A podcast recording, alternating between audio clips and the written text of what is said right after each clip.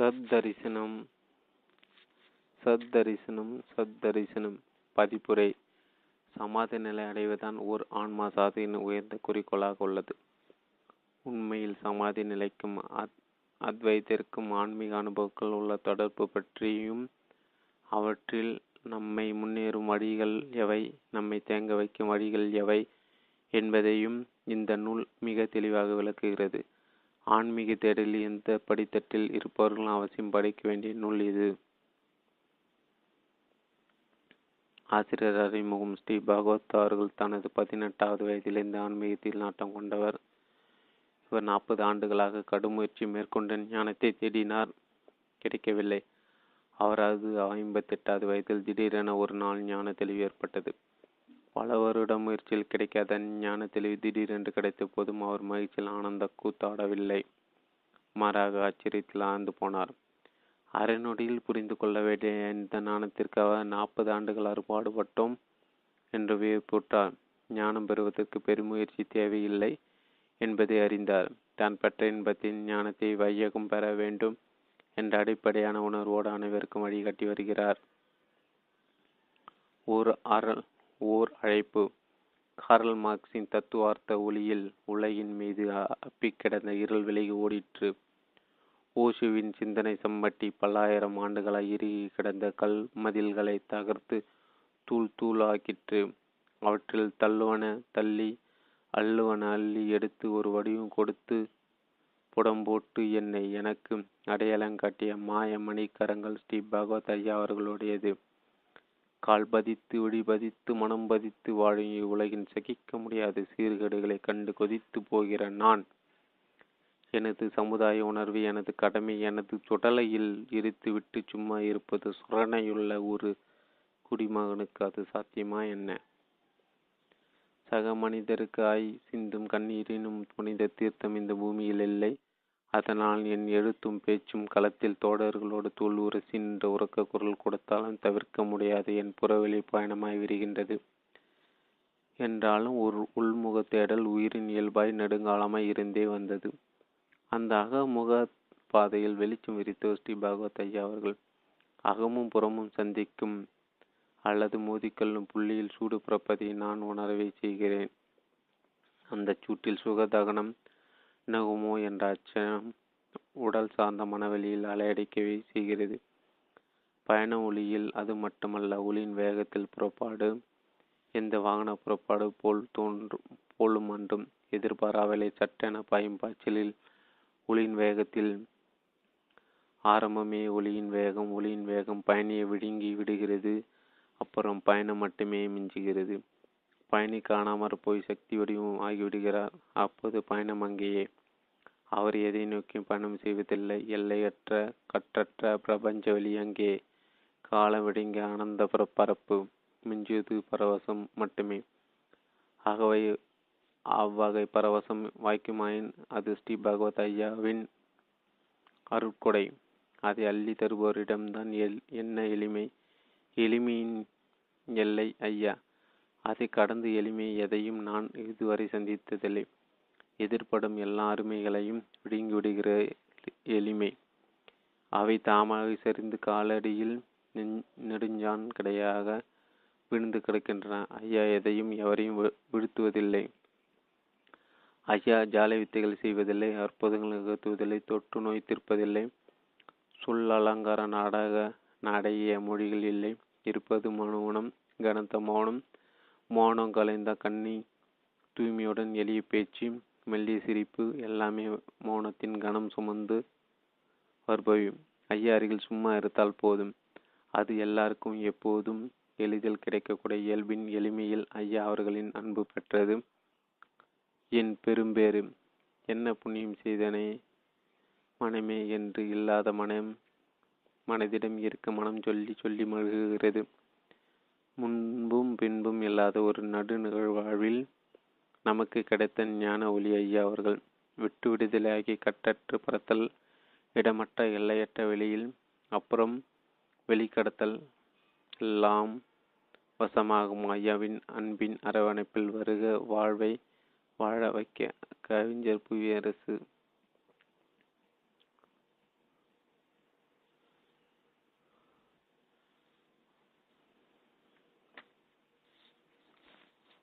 ஒன்று இன்பமும் துன்பமும் இரண்டு ஆனந்தம் மூன்றும் ஆனந்தம் என்னும் அனுபவம் நான்கு உடல் அனுபவம் ஐந்து ஆனந்தத்துக்கு அப்பால் ஆறு சக சமாதி நிலை ஏழு சகஜ சமாதி எட்டு மனோ அனுபவங்களின் போக்கு ஒன்பது அனுபவங்களிலிருந்து விடுதலை பத்து அனைத்தும் ஒன்றே பதினொன்று யோகிகளின் அனுபவம் பனிரெண்டு முதல் முழு முதல் உண்மை பதிமூன்று சித் சிதானந்தம் பதினான்கு சத்தரிசனம்.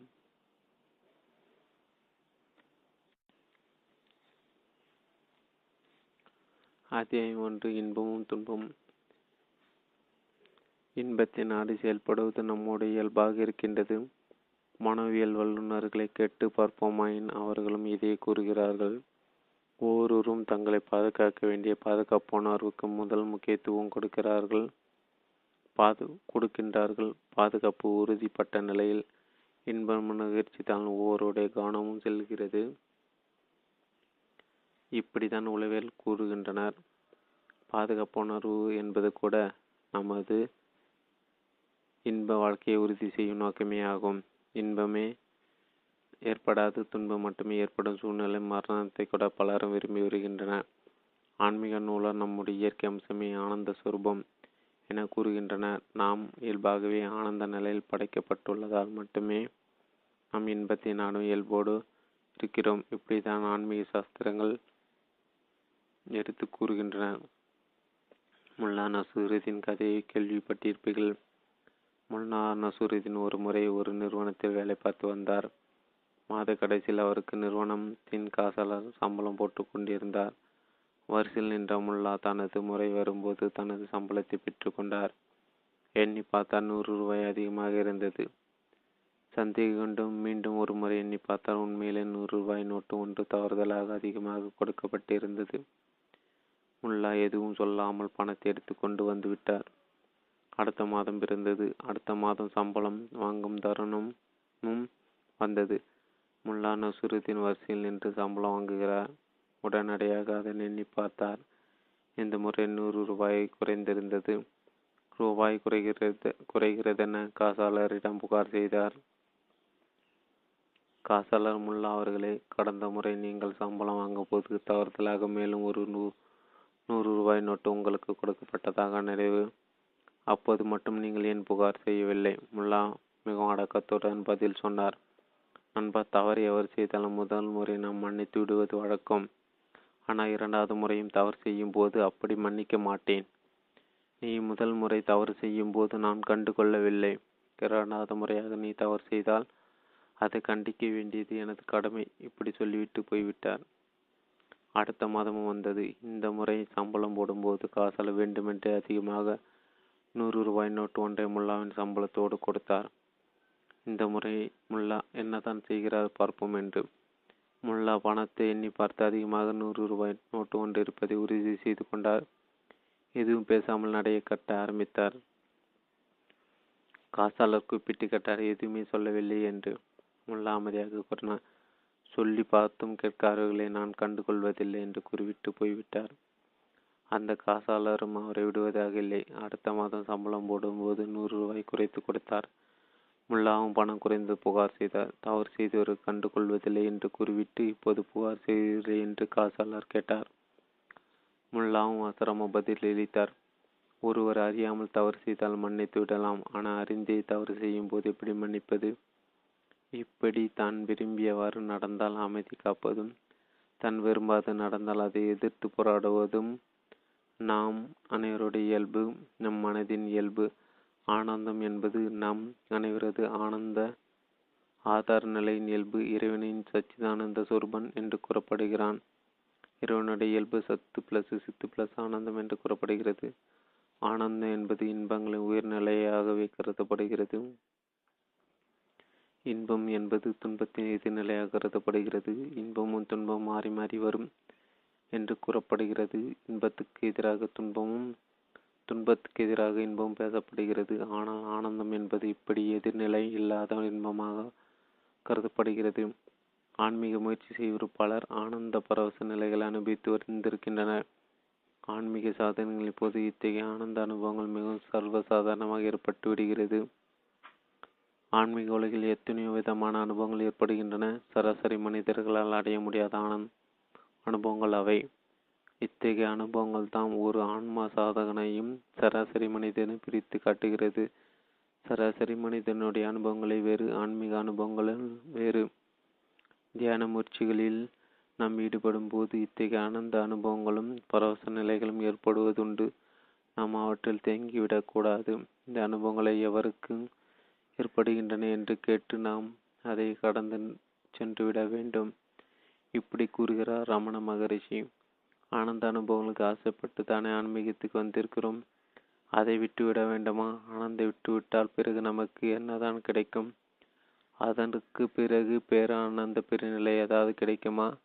நம்முடைய கேள்விகள் இப்படிதான் அமைந்துள்ளது. அத்தியாயம் ரெண்டு. ஆனந்தம். ஆன்மீகத்தை பொறுத்தவரையில் இந்த ஆனந்தம் இன்பம் என்னும் வார்த்தைகள் தான் உற்சாகத்தை ஏற்படுத்துகின்றன குழப்பத்தையும் ஏற்படுத்துகின்றன. ஆன்மீகத்தில் ஏதாவது ஒரு வார்த்தை மீண்டும் மீண்டும் பரிசீலனைக்கு உட்படுத்தி பார்க்க வேண்டுமென்றால் அது ஆனந்தம் என்னும் இந்த வார்த்தை தான் ஸ்ரீராம கிருஷ்ண பரமஹம்ச தனது உபதேசங்கள் பெரும்பாலும் ஆன்மீக சாதனைகளின் போது ஏற்படும் அஷ்டமசித்துகள் போன்றவற்றை பல இடங்களில் படித்து கூறியிருப்பதை பார்த்திருக்கலாம். ஆனாலும் அவர் தனக்கு ஏற்பட்ட ஆனந்த அனுபவங்களை உயர்வாக குறிப்பு கூறியிருப்பதை அவருடைய உபதேசங்கள் நம்மால் பார்க்க முடியும். ஆனந்த அனுபவங்களுக்கு முக்கியத்துவம் கொடுக்காத ஜெய கிருஷ்ணமூர்த்தி ஓ ஓஷோ ரஜினிஷ் போன்றவர்களும் கூட சில சந்தர்ப்பங்களில் தங்களுக்கு ஏற்பட்ட ஆனந்த அனுபவங்களையும் வித்தியாசமான அனுபவங்களை சிறப்பித்து கூறியிருக்கின்றனர். இதனால் ஆன்மீகத்தில் உள்ள ஒவ்வொருவரும் அவர்களுக்கு ஏற்படும் அனுபவங்களைக் கொண்டு அலந்தறியப்படுகின்றனர். அதீதமான ஆனந்த அனுபவங்களையும் விசேடமான அனுபவங்களையும் உடையவர்கள் ஆன்மீகத்தில் மிகவும் உயர்ந்த நிலையில் இருப்பதாக கருதப்படுகிறார்கள். துன்பங்களிலும் துயரங்களும் வாடிக்கொண்டிருப்பவர்களுக்கு ஆன்மீக சாதகர்கள் அடையும் பேரானந்த நிலைகளின் மீது ஆசை ஏற்படுதல் வியப்பில்லை. அதை எதிர்பார்த்து ஆன்ம சாதகர்கள் பலரும் ஆன்மீகத்துக்குள்ளே அடை எடுத்து வைத்துள்ளார்கள். இறைவனுடைய அம்சமாக ஆனந்தம் என்பது கூறப்படுகிறது. அது சம்பந்தமாக கிறிஸ்தவ பண்டிதர்களிடம் கேட்கும்போது ஆனந்தம் என்னும் வார்த்தை ஆனந்த அனுபவம் என்னும் அனுபவத்தை குறிப்பிடவில்லை என்று கூறுகின்றனர். ஆனந்தம் என்பது அனந்தம் என்னும் பொருளை கூறப்படுவதாக தெரிவிக்கின்றனர் ஆனந்தம் என்பது முடிவற்ற நிரந்தரமான தன்மையை குறிக்கிறது. அந்த பொருளை தான் சச்சிதானந்தம் என இறைவனுடைய தன்மை குறிப்பிடப்படுகிறது. ஆனால் நாம் ஆனந்தம் என்பதை ஆனந்த் அனந்தம் என எடுத்துக்கொள்வதில்லை. ஆனந்தம் என்னும் போதுதான் அதற்கும் நமக்கும் ஏதோ தொடர்பு உள்ளது போல் தோன்றுகிறது. ஆகவே அதனை ஆனந்தம் என எடுத்துக்கொள்வது நமக்கு எந்த வகையிலும் திருப்தி அளிக்கவில்லை. ஒரு சராசரி மனிதனை எடுத்துக்கொண்டால் அவன் துன்பங்களிலிருந்து நிரந்தரமான ஒரு தீர்வை கேட்டுதான் ஆன்மீகத்துக்குள் பிரவேசிக்கிறான். அவனுடைய எதிர்பார்ப்பை நிறைவேறு நிறைவு செய்வது போல் ஆனந்தமான அனுபவங்கள் பல அவனுக்கு கொடுக்கப்படுகின்றன. இப்படி எங்கு திரும்பினாலும் ஆனந்த உணர்வுகளுக்கு வரவேற்பு அதிகமாக உள்ளது. ஆனந்தமான உணர்வுகளின் போது ஒருவருடைய பிரச்சனைகள் அனைத்தும் திரு திருவடைந்தது போன்ற நிம்மதி ஏற்பட்டு விடுகிறது. உடல் ஆரோக்கியம் சீரடைகிறது. ஒருவருடைய தீய இயல்புகள் மாறி நல்ல இயல்புகள் வெளிப்பட ஆரம்பிக்கின்றன. எந்த வகையில் எடுத்துக்கொண்டாலும் கூட ஆனந்த அனுபவங்களில் குறை எதனையும் காண முடியாத தன்மையிலே உள்ளது. சாதாரணமான உடலியல் இன்பங்களை எடுத்துக்கொண்டால் அது துன்பம் தருவதை நாம் கண்கூடாக பார்க்கிறோம். சர்க்கரை வியாதி உள்ள ஒருவர் இனிப்பு சாப்பிடுவது இன்பமானது என்று அதில் ஆர்வம் காட்டினால் என்ன ஆகும்? ஆனால் ஆன்மீக அனுபவங்கள் அப்படி கிடையாது. அது ஒருவரை உயிர் துடிப்புள்ளவராக்குகிறது. ஒருவருடைய நடைவுடைய பாவனங்களை சீரமைக்கிறது. நோயுற்ற மனதை சீரமைக்கிறது. உடல் ஆரோக்கியம் கூட சீரமைத்திடும் வாய்ப்பு ஏற்படுகிறது. சமுதாயத்துக்கு உதவிகரமாக அமைந்திருக்கிறது. ஒருவரோடு ஒருவர் நல்லுறவோடு வாழ்ந்திடுவதற்கு கூட நமது ஆனந்த அனுபவங்கள் உதவி செய்கின்றன. நம்மிடம் உள்ள தீய பழக்கங்களிலிருந்து விடுபடுவது சற்று கணிதமானது ஆனால் ஆன்மீகத்த ஆனந்த உணர்வுகள் அதற்கும் உதவி புரிகின்றன. தீய பழக்க வழக்கங்களிலிருந்து விடுபடுவது மிகவும் எளிதாகி விடுகிறது. எத்தனை நபர்களை நாம் கண்கூடாக பார்க்கிறோம். தவறான பழக்க வழக்கங்களுடன் குற்றங்கள் பலவற்றை புரிந்திடும் வாழ்க்கையை வாழ்ந்து கொண்டிருப்பார்கள். அவர்கள் சில தியான அமைப்புகளை சென்று தொடர்ந்து ஆன்மீக பயிற்சிகளை மேற்கொண்டு ஆனந்தமான அனுபவங்கள் பலவற்றை அடையும் போது அவர்கள் தலைகீழாக மாறிவிடுவார்கள். குற்றவாளியாக கருதப்பட்டவன் புத்தனாக மாறிவிடுவான். நல்ல பழக்க வழக்கங்களுக்கும் நல்ல இயல்புகளுக்கும் சொந்தக்காரனாகி விடுவான் இப்படிப்பட்டவர்களை எல்லாம் நாம் கண்கூடாக பார்க்கிறோம். அரவிந்தர் தீவிரவாதியாக செயல்பட்டு தண்டனை பெற்று சிறைக்குள் போனார். அவருடைய ஆன்மீக முயற்சிகள் காரணமாக அவர் மகானாக வெளியே வந்தார். உடலியல் இன்பங்கள் உடலியல் இன்பங்கள் எத்தனையோ பிரச்சனைகளுக்கும் சண்டை சச்சரவுகள் காரணமாக அமைந்துள்ளன. ஆனால் ஆன்மீக உலகில் உள்ள ஆனந்த அனுபவங்கள் நமது சண்டை சச்சரவுகள் எல்லாம் தீர்த்து வைத்து சமாதானமாக வாழ்ந்திட உதவி புரிகின்றன இப்படி ஆன்மீக உலகத்து அனுபவங்கள் யாவும் ஆன்மீக உலகத்தை ஆட்சி செய்து வருகின்றன. ஒவ்வொரு சன்னியாசியும் கூட தன் பெயரோட ஆனந்தா என்னும் விகுதியை இணைப்பதால் ஆர்வம் காட்டி வருகின்றன. ஞானிகளுடைய கூற்றுக்களில் ஒருவருக்கொருவர் முரண்படுவதை பல இடங்களில் சுட்டி காட்டி வருகிறேன். ஞானிகள் அடர்ந்த நிலை அம்சத்தில் ஒருவருக்கொரு வித்தியாசம் கிடையாது. அனைவரும் ஒரே இடத்தில் தான் இருக்கின்றனர். அந்த இடத்தை அடைவதற்கு ஒவ்வொரு ஒவ்வொரு விதமான அணுகுமுறையில் வந்த காரணமாகவும் அதனுடைய நடைமுறை உண்மைகளை ஒவ்வொருவரும் அவரவர் பாணியில் புரிந்து கொண்ட காரணத்தினாலும் அதை அதனை மற்றவர்கள் விலக்கி காட்டும் பாணியும் வித்தியாசப்படுகிறது. சிலர் சில மகான்களை மேடையேற்றி வைத்து விடுவதால் அவர்களுடைய கருத்துக்களை ஆய்வுக்கு எடுத்துக்கொள்ள அஞ்சு விடுகின்றனர். பெரியவர்கள் அனைவரும் நமக்கு அனைவருக்கும் சம அந்தஸ்து கொடுப்பதும் அவர்களுடைய கருத்துக்களின் யதார்த்த உண்மைக்கு ஆய்வுக்கு எடுத்துக்கொள்வதற்கும் கொள்வதற்கும் தயக்கம் காட்டாமல் இருப்பதும் அவர்கள் எங்கே நான் எங்கே என்று தன்னை தரம் தாழ்த்தி கொள்ளாதிருப்பதும் மிகவும் முக்கியத்துவம் வாய்ந்ததாக உள்ளது. திறந்த மனதுடன் ஆய்வு செய்பவர்களுக்கு மட்டுமே நமது அணுகுமுறை பொருந்தும். மற்றவர்களை பொறுத்தவரை அவர்கள் நம்மை நமது அணுகுமுறையை மொத்தமாக புறக்கணித்துவிட்டு அவர்களுக்கு பிடித்தமான வழியில் சென்றிடுவதுதான் சரி. ரமண மகரிஷி ஆனந்த அனுபவங்களுக்கு முக்கியத்துவம் கொடுக்காமல் அந்த அனுபவம் எவருக்கு ஏற்படுகிறது என்று கேட்டு அதனை கடந்து செல்ல வேண்டும் என்று கூறுகிறார். ஆனால் ராமகிருஷ்ண பரமஹம்சருடைய வாழ்க்கை உபதேசங்கள் பார்க்கும்போது அவர் ஆனந்த அனுபவங்களை போற்றி கொண்டாடுகிறார். இவர்கள் இருவருடைய நிலைப்பாட்டில் நாம் எதனை எடுத்துக்கொள்வது ஆன்மா சத்து பலரும் ராமகிருஷ்ண பரமஹம்சருடைய அணுகுமுறையை விரும்புகின்றனர். ஆன்மீகம் என்றால் என்ன? ஆன்மீகம் என்றால் அங்கு ஆனந்த அனுபவங்கள் கிடைக்க வேண்டும். இல்லாவிட்டால் அது என்னுடைய ஆன்மீகம்.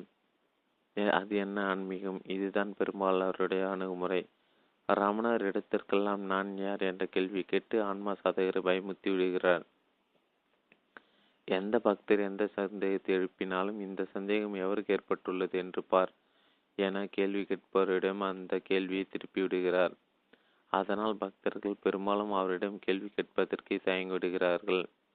அப்படி கேள்வி கேட்பவர்களும் கூட ரமணரிடம் நிபந்தனையும் சேர்த்து போட்டுக்கொண்டே கேள்வியையும் கேட்கிறார்கள். எவருக்கு இந்த சந்தேகம்? கேள்வி கேட்பது யார்? நான் யார் என்ற பிரம்ம சாஸ்திரத்தை உபயோகிக்கக்கூடாது என்ற நிபந்தனையை போட்டுக்கொண்டே தங்களுடைய சந்தோஷம் சந்தேகங்களை கேட்கிறார்கள்.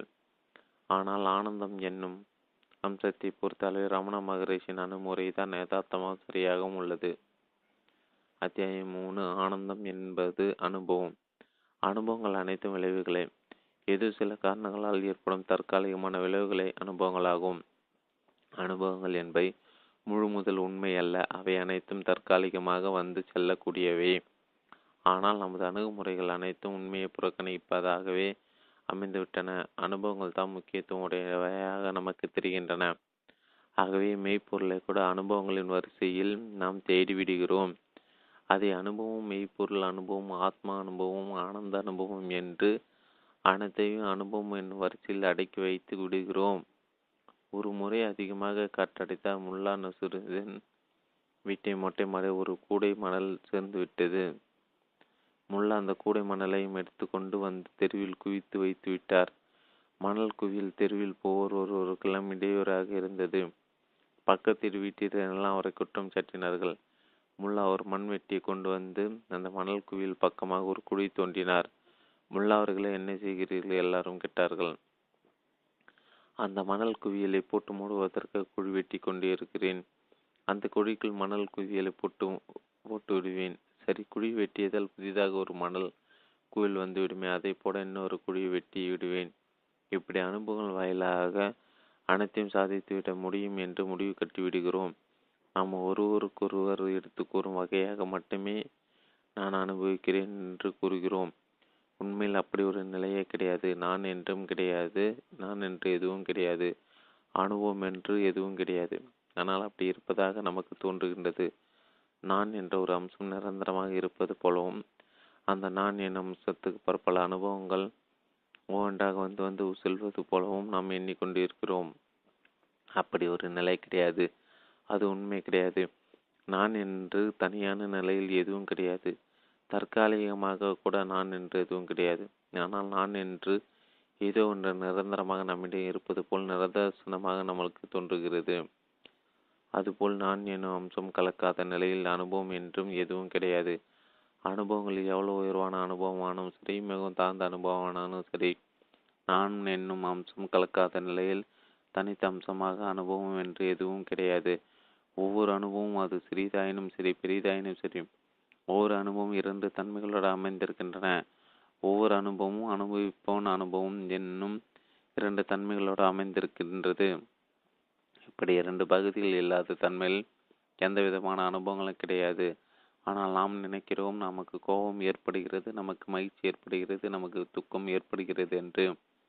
அனுபவிப்பவன் அனுபவம் என்னும் இரண்டு பகுதிகளில் எது முதன்மையானதென்று அந்த இரண்டு பகுதிகளில் ஒன்று கண்பானாகும் மற்றொன்று காணப்படும் பொருளாகவும் உள்ளதென்று ஒன்று சப்ஜெக்டாகவும் மற்றொன்று ஆப்ஜெக்டாகவும் உள்ளதென்று அது அனுபவிப்பவனும் அனுபவனும் சேர்ந்த கலவை அன்று அப்படி ஒரு பிரிவு உண்மையில் கிடையாது.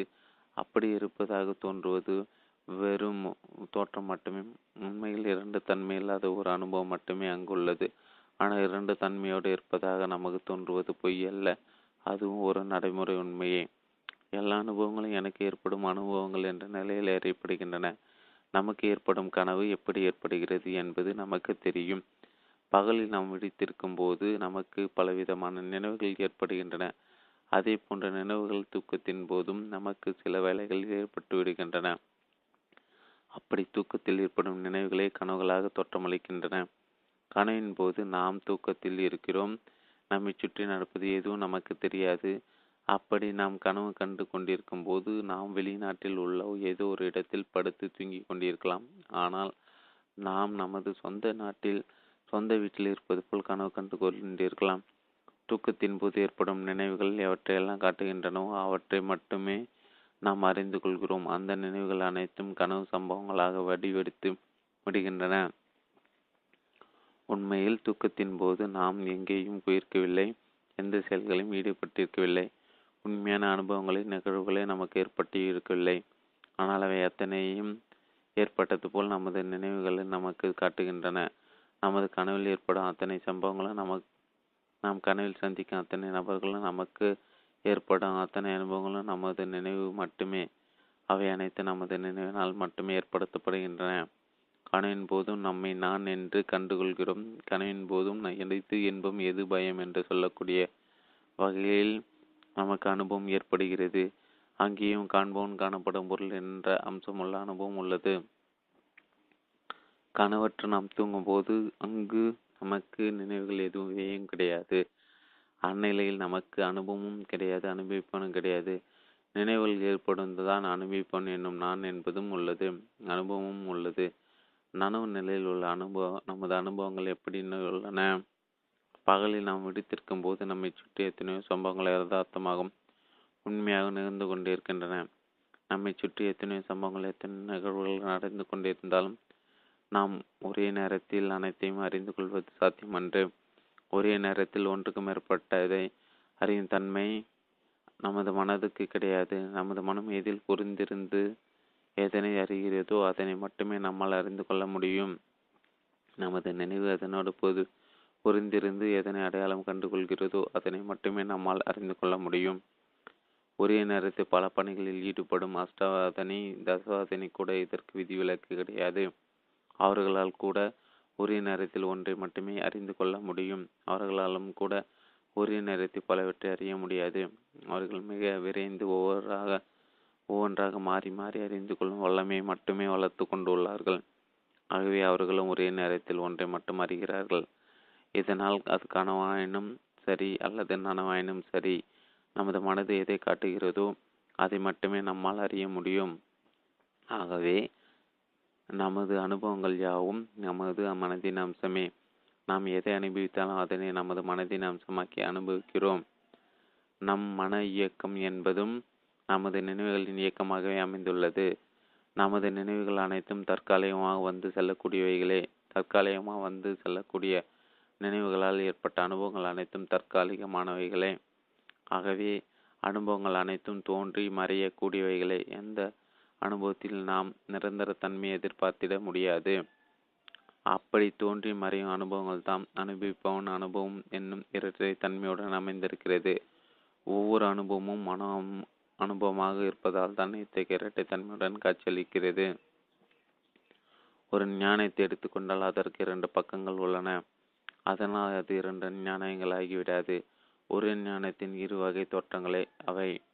ஆனாலும் கூட அனுபவிப்பவர் அனுபவம் வேறு என்ற ஒரு மயக்கம் ஒவ்வொருவருக்கும் இருந்து கொண்டே இருக்கிறது.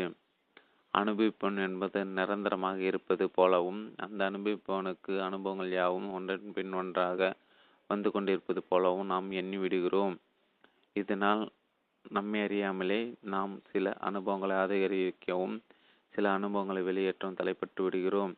இன்பமான அனுபவங்கள் நமக்கு மகிழ்ச்சி தருகின்றன. துன்பமான அனுபவங்கள் நமக்கு வருத்தமளிக்கின்றன ஆகவே இன்பமான அனுபவங்களை நீட்டித்துக் கொள்வதில் ஆர்வம் காட்டுகிறோம்.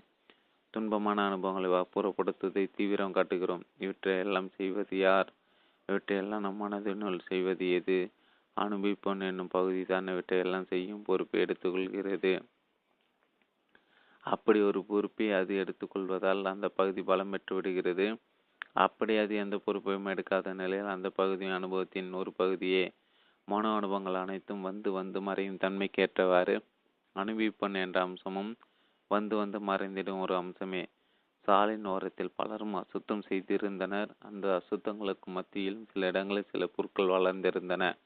வாடிய வாடிய வயிற்றை உடைய ஒருவன் சாப்பிட எதுவும் கிடைக்காமல் அந்த பொருட்களை பறித்து உணவாக சாப்பிட்டு கொண்டிருந்தான் அவனை பார்த்து பரிதாபப்பட்டார் ஒரு செல்வந்தர் அவர் தனது படகு போன்ற காரை நிறுத்திவிட்டு கீழே இறங்கி வந்து அவரிடம் கேட்டார் இவ்வளவு அசுத்தங்களை பொருட்படுத்தாமல் இந்த பொருட்களை பிடுங்கி சாப்பிடுகிறாயே நீ என்னுடன் வருகிறாயா?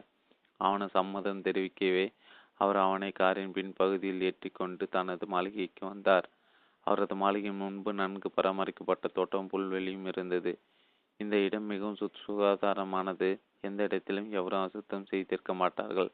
இரண்டு நாட்களாக தோட்டக்காரன் வரவில்லை பொருட்களுக்கு தேவைக்கு அதிகமாக வளர்ந்துவிட்டன நீ தாராளமாக உனக்கு தேவையான பொருட்களை பறித்து சாப்பிட்டு கொள்ளலாம்.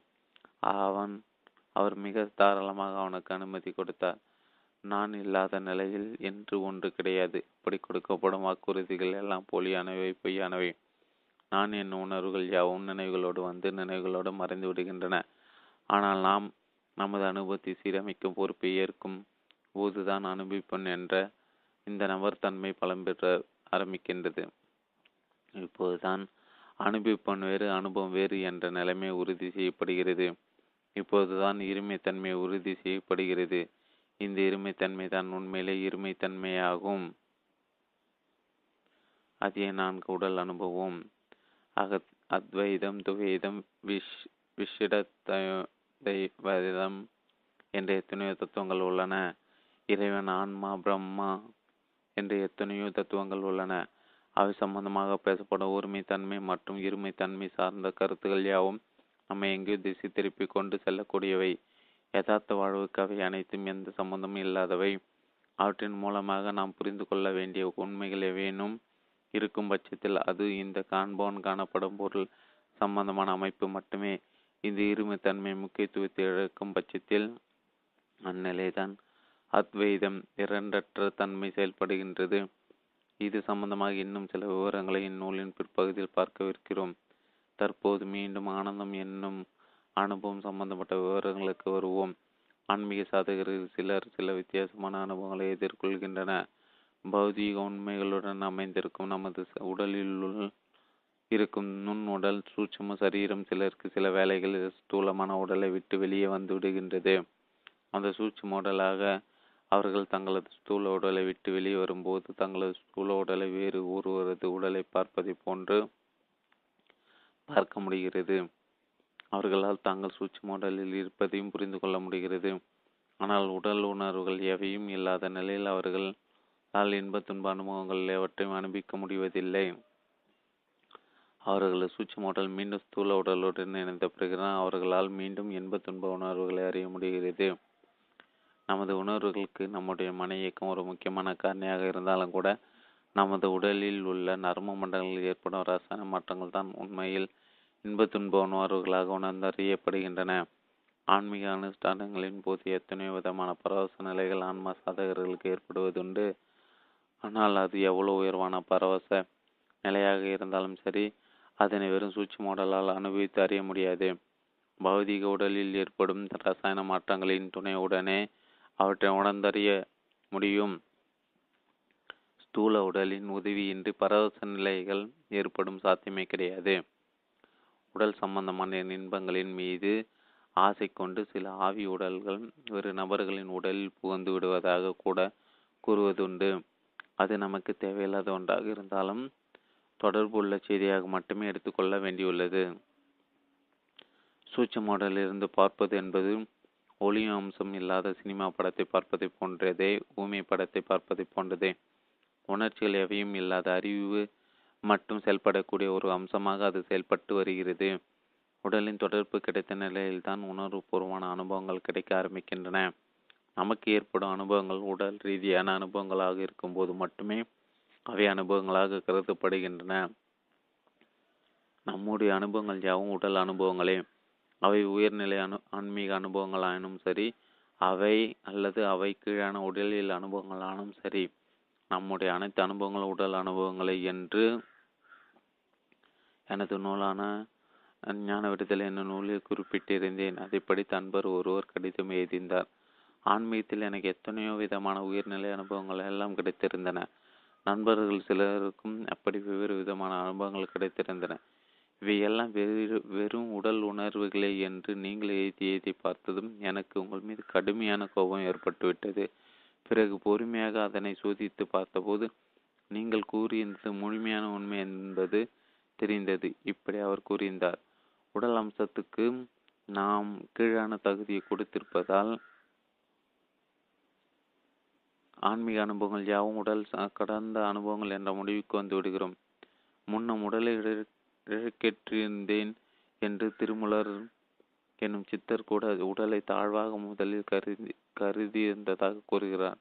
ஆன்மீகத்தில் எத்தனையோ விதமான பரவச நிலைகள் விவரிக்கப்படுகின்றன. அவை எவ்வளவு உயர்வானதாக இருந்தாலும் சரி உடலின் உதவியின்றி அவற்றால் நம்மால் உணர்ந்து அறிய முடியாது. அவை அனைத்தும் நமது உடலில் உள்ள உணர்வு நரம்பு மண்டலங்கள் மூலமாகவே உணர்ந்தறியப்படுகின்றன. ஆன்மீக உணர்வுகள் என்ற பெயரில் உடல் உணர்வுகளையே நாம் அனுபவித்து வருகிறோம். ஆன்மீக ஆன்மீக இன்பங்கள் என்ற பெயரில் உடல் சார்ந்த இன்பங்களை அனுபவித்து வருகிறோம். அத்தனை உணர்வுகள் அனுபவம் செய்ய நமக்கு இந்திரியங்களின் உதவி செய்யப்படாததால் நாம் அதனை உடல் சார்ந்த உணர்வாக எண்ணி மயங்கி விடுகிறோம். இந்திரிய சுகங்கள் தான் தவறானவை. இந்திரியங்கள் வாயிலாக அனுபவிக்கப்படாத இத்தகைய அனுபவங்கள் யாவும் உயர்ந்தவை ஆன்மீகமானவை என்று நாம் அதற்கு ஒரு முத்திரை குத்தி விடுகிறோம். உண்மையில் காரணங்களும் வழிமுறைகள் மட்டும்தான் வித்தியாசப்படுகின்றன. இரண்டு வகையான அனுபவங்களும் ஒரு தன்மையானவையே. உடல் இன்பங்களே. அவை இந்திரிய சுகங்களாயினும் சரி அல்லது அதி அதீந்திரிய சுகங்களாயினும் சரி. இரண்டும் உடல் சுகங்களே. உடல் இன்பங்களே. இவற்றுள் எது உயர்ந்தது என்று பார்க்க தேவையில்லை. இரண்டும் உடல் அனுபவங்களே. என்று மட்டும் தெரிந்து கொண்டால் போதும். எனில் இந்த இரு வகை அனுபவங்களிலுமே நன்மைகள் உள்ளன தீமைகளும் உள்ளன. உடல் இன்பங்கள் யாவும் நம்மை ஒழுங்க ஒழுக்கமற்ற வாழ்வுக்கு கொண்டு செல்லும் அம்சமுடையவை என்பது நாம் அனைவருக்கும் தெரியும். இனிய இனிப்பு உணவுகள் மிகவும் சுவையானவை என்று நாம் அவற்றை நாம் அளவுக்கு மீது எடுத்துக்கொள்வோமானால் அவை நம் ஆரோக்கியத்தை குலைத்துவிடும். ஆகவே நாம் நமது உடல் இன்பங்களுக்கு பிர பிரதான அம்சம் கொடுக்கும் பட்சத்தில் ஒழுக்கக்கேடுகளும் வன்மை உரைகளும் போட்டி பொறாமைகளும் மோசடிகளும் பெருகிவிடும் சூழ்நிலை உருவாகிவிடும். இந்திரிய சுகங்கள் மீது மோகத்தினால்தான் இத்தனையோ அலங்கோலங்களும் பெருகிவிட்டன. வீட்டில் ஒரு சமாதி நிலை ஏற்படுத்துவது தனி மனிதனை பொறுத்தவரையிலும் சமுதாயத்தை பொறுத்தவரையிலும் மிகவும் அவசியமானது. இதற்கு ஆன்மீக அனுஷ்டானங்கள் பேருதவி புரிகின்றன. ஒழுக்க வாழ்வை மேற்கொள்வதற்கு வேண்டிய ஆர்வத்தின் சூழ்நிலையும் ஆன்மீக வாழ்வை ஏற்படுத்தி கொடுக்கின்றது. ஆகவே ஆன்மீக அனுஷ்டானங்கள் அவற்றில் கிடைக்கும் ஆனந்த அனுபவங்களும் தனி மனித முக்கியத்துவம் மட்டுமல்லாமல் சமுதாய முக்கியத்துவம் உடையதாகி விடுகின்றது. ஆகவே ஆன்மீக அனுஷ்டானங்களும் ஆன்மீக அனுபவங்களும் அடிப்படை முக்கியத்துவம் மிகுந்தவை. அவையே ஒரு சமுதாயத்தின் முதுகெலும்பாக அமைந்துள்ளன. ஆகவே ஆன்மீக அனுஷ்டானங்களும் அவற்றில் நாம் காட்டும் ஈடுபாடுகளும் மட்டுமே சமுதாய வாழ்வை சீரமைக்க முக்கிய காரணிகளாக அமைந்துள்ளன. ஆன்மீக முயற்சிகள் அனைத்தும் வரவேற்புக்குரியன. அவற்றில் உயர்ந்தது குறைந்தது என தரம் பிரிக்க தேவையில்லை அனைத்தும் தேவையானவை மிகவும் தேவையானவை. நம்முடைய ஆன்மீக உயிருக்கு ஏற்ற வகையில் நமது அனுஷ்டானங்களின் அம்சங்களிலும் உயர்வானவர்களின் மீது நாம் ஈடுபாடு காட்டலாம். அது நம்முடைய வளர்ச்சியையும் தகுதியையும் பொறுத்த அம்சம். சில அனுஷ்டானங்கள் ஆன்மீக வளர்ச்சிக்கு தேவையானவையே அதற்காக நாம் மற்ற வகையான ஆன்மீக அனுஷ்டானங்களை குறை சொல்லவோ குறைத்து மதிப்பிடவோ தேவையில்லை. எல்லா விதமான ஆன்மீக அனுஷ்டானங்களுமே அவற்றின் தரத்துக்கு ஏற்பவும் அவற்றை அனு அனுஷ்டிப்பவர்களின் தரத்துக்கு ஏற்பவும் நன்மையை புரிகின்றன. ஆன்மீக அனுஷ்டங்கள் யாவும் உயர்வான அம்சங்களை கொண்டிருந்தாலும் அவை அனைத்தும் ஒரு எல்லைக்கு உட்பட்டவையே அவை அனைத்தையும் ஒரு கருவியாக பயன்படுத்தி நாம் முன்னேற்றம் காண வேண்டுமே தவிர அவற்றுக்கு நாம் அடிமைப்பட்டு விடக்கூடாது ஆன்மீக அனுஷ்டானங்களும் ஆன்மீக அனுஷ்டானங்களுக்காக அமைக்கப்பட்ட மதங்களும் நம்முடைய சமுதாய முன்னேற்றத்திற்கு அடித்தளமாக அமைந்துள்ளன. என்பது உண்மையாக இருந்தாலும் கூட பல சந்தர்ப்பங்களில் அவை தங்களுடைய எல்லையை மீறி செயல்பட்டு சிக்கலான பிரச்சனைகளையும் தொற்றுவித்து விடுகின்றன. அவற்றை நம்முடைய முன்னேற்றத்துக்கான கருவிகளாக பயன்படுத்துவதை விட்டுவிட்டு அந்த கருவிகளின் முன்னேற்றத்துக்காக நாம் பயன்பட வேண்டியது ஆகிவிடுகிறது. நாம் அனைவரும் அவற்றின் பிடியில் சிக்கிய பயன்பாட்டு பொருட்களாக மாறிவிடுகிறோம். ஆன்மீகத்தில் ஏற்படும் உயர்நிலை பரவச அனுபவங்களை எடுத்துக்கொண்டாலும் கூட அவையும் உடல் உணர்வுகளின் அம்சமே என்று பார்த்தோம். உடல் உணர்வுகள் அனைத்தும் நமது உடலின் நர் உணர்வு நரம்பு மண்டலங்களில் ஏற்படும் ரசாயன மாற்றமே என்பதை நாம் பார்த்தோம். அவை அளவோடு ஏற்படும் வரை அவை நமது உடல் மற்றும் மன ஆரோக்கியத்துக்கு கூட உதவியாக அமைந்துள்ளன. நமது உடல் அமைப்பு அனைத்தும் சில எல்லைகளுக்கு எல்லைக்குள் இருந்து மட்டுமே செயல்படும் வகையில் வடிவமைக்கப்பட்டுள்ளது. அதன் இயக்கம் அனைத்தும் எல்லைக்குட்பட்டது. எல்லை மீறிய செயல் செயல் எதுவும் அதற்கு சாத்தியமில்லை. இன்ப உணர்வாயினும் சரி துன்ப உணர்வாயினும் சரி எல்லை மீறிய அனுபவம் ஆகும்போது அதனால் ஏற்படும் தொடர்பு ரசாயன மாற்றத்தை நமது உடலால் தாங்கிக் கொள்ள முடிவதில்லை. அவை நமது உடல் ஆரோக்கியத்தை சிதைத்து விடுகின்றன. இன்ப அனுபவங்களே எல்லை மீறி நிறைய துன்ப அனுபவங்களாகி விடுகின்றன. ஆகவே இன்பங்களை பொறுத்த வரையில் அவை உலகில் இன்பமாயினும் சரி அல்லது ஆன்மீக இன்பமாயினும் சரி நாம் சற்று எச்சரிக்கையாக இருக்க வேண்டியது அவசியமாக உள்ளது. சரி நமது ஆனந்த அனுபவங்கள் நமது உடல் சம்பந்தமாக சில பிரச்சனைகளை கொண்டு வருவதை நாம் அறிகிறோம். இந்த செய்தி நமது உடலோடு மட்டும் தொடர்புடையதா? ஆனந்த அனுபவங்கள் யாவும் நமது ஆன்மீக உயர்வுக்கு தேவையே தேவையில்லையா? அத்தியாயம் அஞ்சு. ஆனந்தக்கு ஆனந்தத்துக்கு அப்பால் ஆன்மீகம் என்றாலே உயர்நிலை ஆனந்த அனுபவங்களில் நிரந்தரமாக வீட்டிற்கும் ஒரு நிலையாகவே பலரும் கற்பனை செய்து வரி வந்து வைத்திருக்கின்றன. ஞான நிலை என்பதும் முக்தி நிலை என்பதும் ஒருவித பரவச நிலை என்றே கருதி வருகின்றன. ஆனால் நம்முடைய ஆனந்த அனுபவங்களில் நாம் தங்கியிருக்காது அவற்றையும் நாம் கடந்து சென்றாக வேண்டும். இதனால் தான் ரமண மகரிஷியும் இந்த ஆனந்த அனுபவங்கள் எவருக்கு ஏற்படுகின்றன என்று கேட்டு அதனையும் கடந்து மூலத்துக்குள் செல்ல வேண்டும் என்று கூறுகிறார். ராமண மகரிஷி தனது அனுபவங்களை சாஸ்திரங்களாலும் சாஸ்திரங்களை தனது அனுபவங்களாலும் சோதித்து அறிந்தவர். ஆனந்தத்தை பொறுத்தவரையிலும் அவரது அணுகுமுறை நூறு சதவீதம் சரியாக உள்ளது. ஆனால் ஆனந்த அனுபவங்களை கடந்து நாம் எங்கே செல்வது என்பதுதான் அர்த்த பிரச்சனை. மகரிஷின் உதவியை இத்துடன் நிறுத்தி கொண்டு மேலே தொடர்வோம். ஆனந்தத்தை கடந்து அப்படி எதை தான் அடையப் போகிறோம்? மூலம் மூலம் என்று எதை தான் குறிப்பிடுகிறார்கள்? அந்த மூல நிலை தான் என்ன? அந்த மூல நிலையின் வெளிப்பாடு எப்படி இருக்கும்? பிறவி குருடன் திடீரென ஒளியை பெற்றது போல் இருக்குமா? இருளாக தெரிந்தது அனைத்தும் ஒளியாக தெரியுமா? மறைந்து கிடந்தவங்கள் அனைத்தும் வெளிப்படையாக தெரியுமா? அந்த மூல நிலையை பற்றி சாஸ்திரங்கள் என்னதான் கூறுகின்றன? பெரியவர்கள் என்னதான் கூறுகிறார்கள்?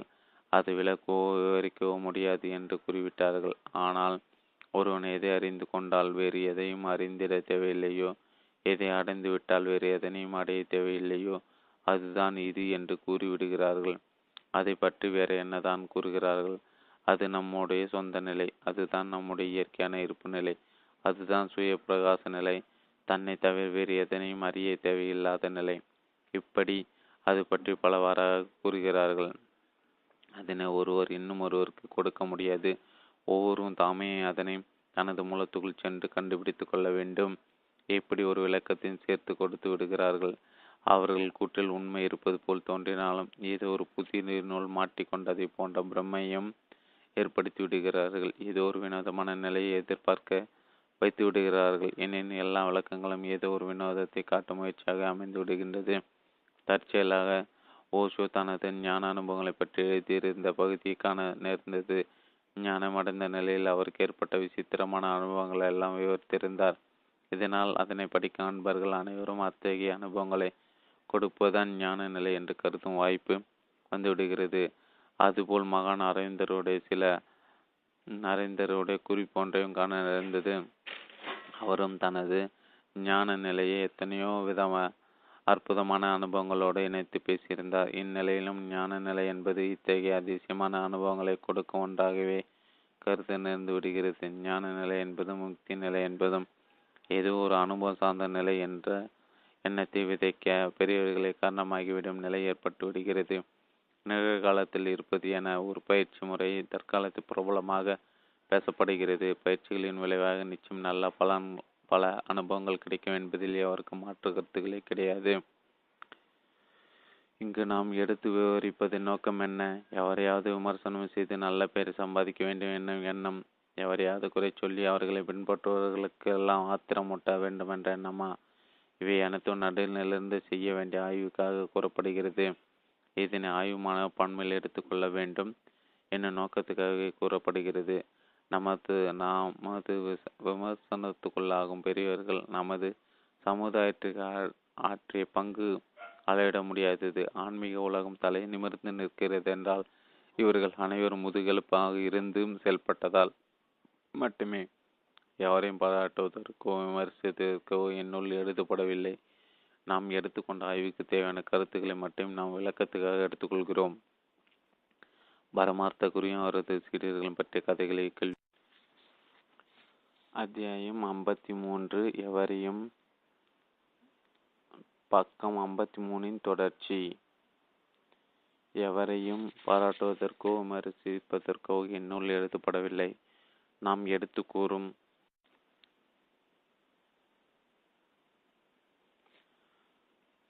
நாம் எடுத்துக்கூறும் ஆய்வுக்கு தேவையான கருத்துக்களை மட்டுமே நாம் விளக்கத்துக்காக எடுத்துக்கொள்கிறோம். பரமார்த்த குருவையும் அவரது சீடர்களையும் பற்றிய கதைகளை கேள்விப்பட்டிருப்பீர்கள் நம்ப முடியாத சம்பவங்களை இந்த கதைகள் கூறுவதாக இருந்தாலும் நாம் சிந்தித்து பார்ப்பதற்கும் சில செய்திகளை கொடுப்பதற்கும் அவை தவறுவதில்லை. ஒரு முறை பரமாத்த குரு தனது சீடர்களுடன் பிரயாணம் செய்து கொண்டிருந்தார். ஒரு வயதான குதிரை மீது அந்த குரு அமர்ந்திருந்தார். அந்த குதிரை நடக்க முடியாமல் தடுமாறிப்படி போய் கொண்டிருந்தது. அப்படி அது தடுமாறிய போது குருவின் தலைப்பாகை கழன்று கீழே விழுந்து விட்டது. குதிரையுடன் நடந்து வந்து கொண்டிருந்த சிஷியர்கள் அதை பார்த்தார்கள். ஆனால் குரு ஒன்றும் கூறாதால் அதை அவர்கள் எடுக்கவில்லை. சிறிது தூரம் சென்றதும் குரு கேட்டார் தலைப்பாகை எங்கே என்று? தாங்கள் எடுக்காத விவரத்தையும் குரு உத்தரவு விடாதால் அப்படி எடுக்கவில்லை என்பதையும் தங்களுடைய தவறுக்கு குரு சொல்லாத எதையும் செய்யக்கூடாது என்ற குரு பக்தி தான் காரணம் என்பதையும் கூறினார்கள்.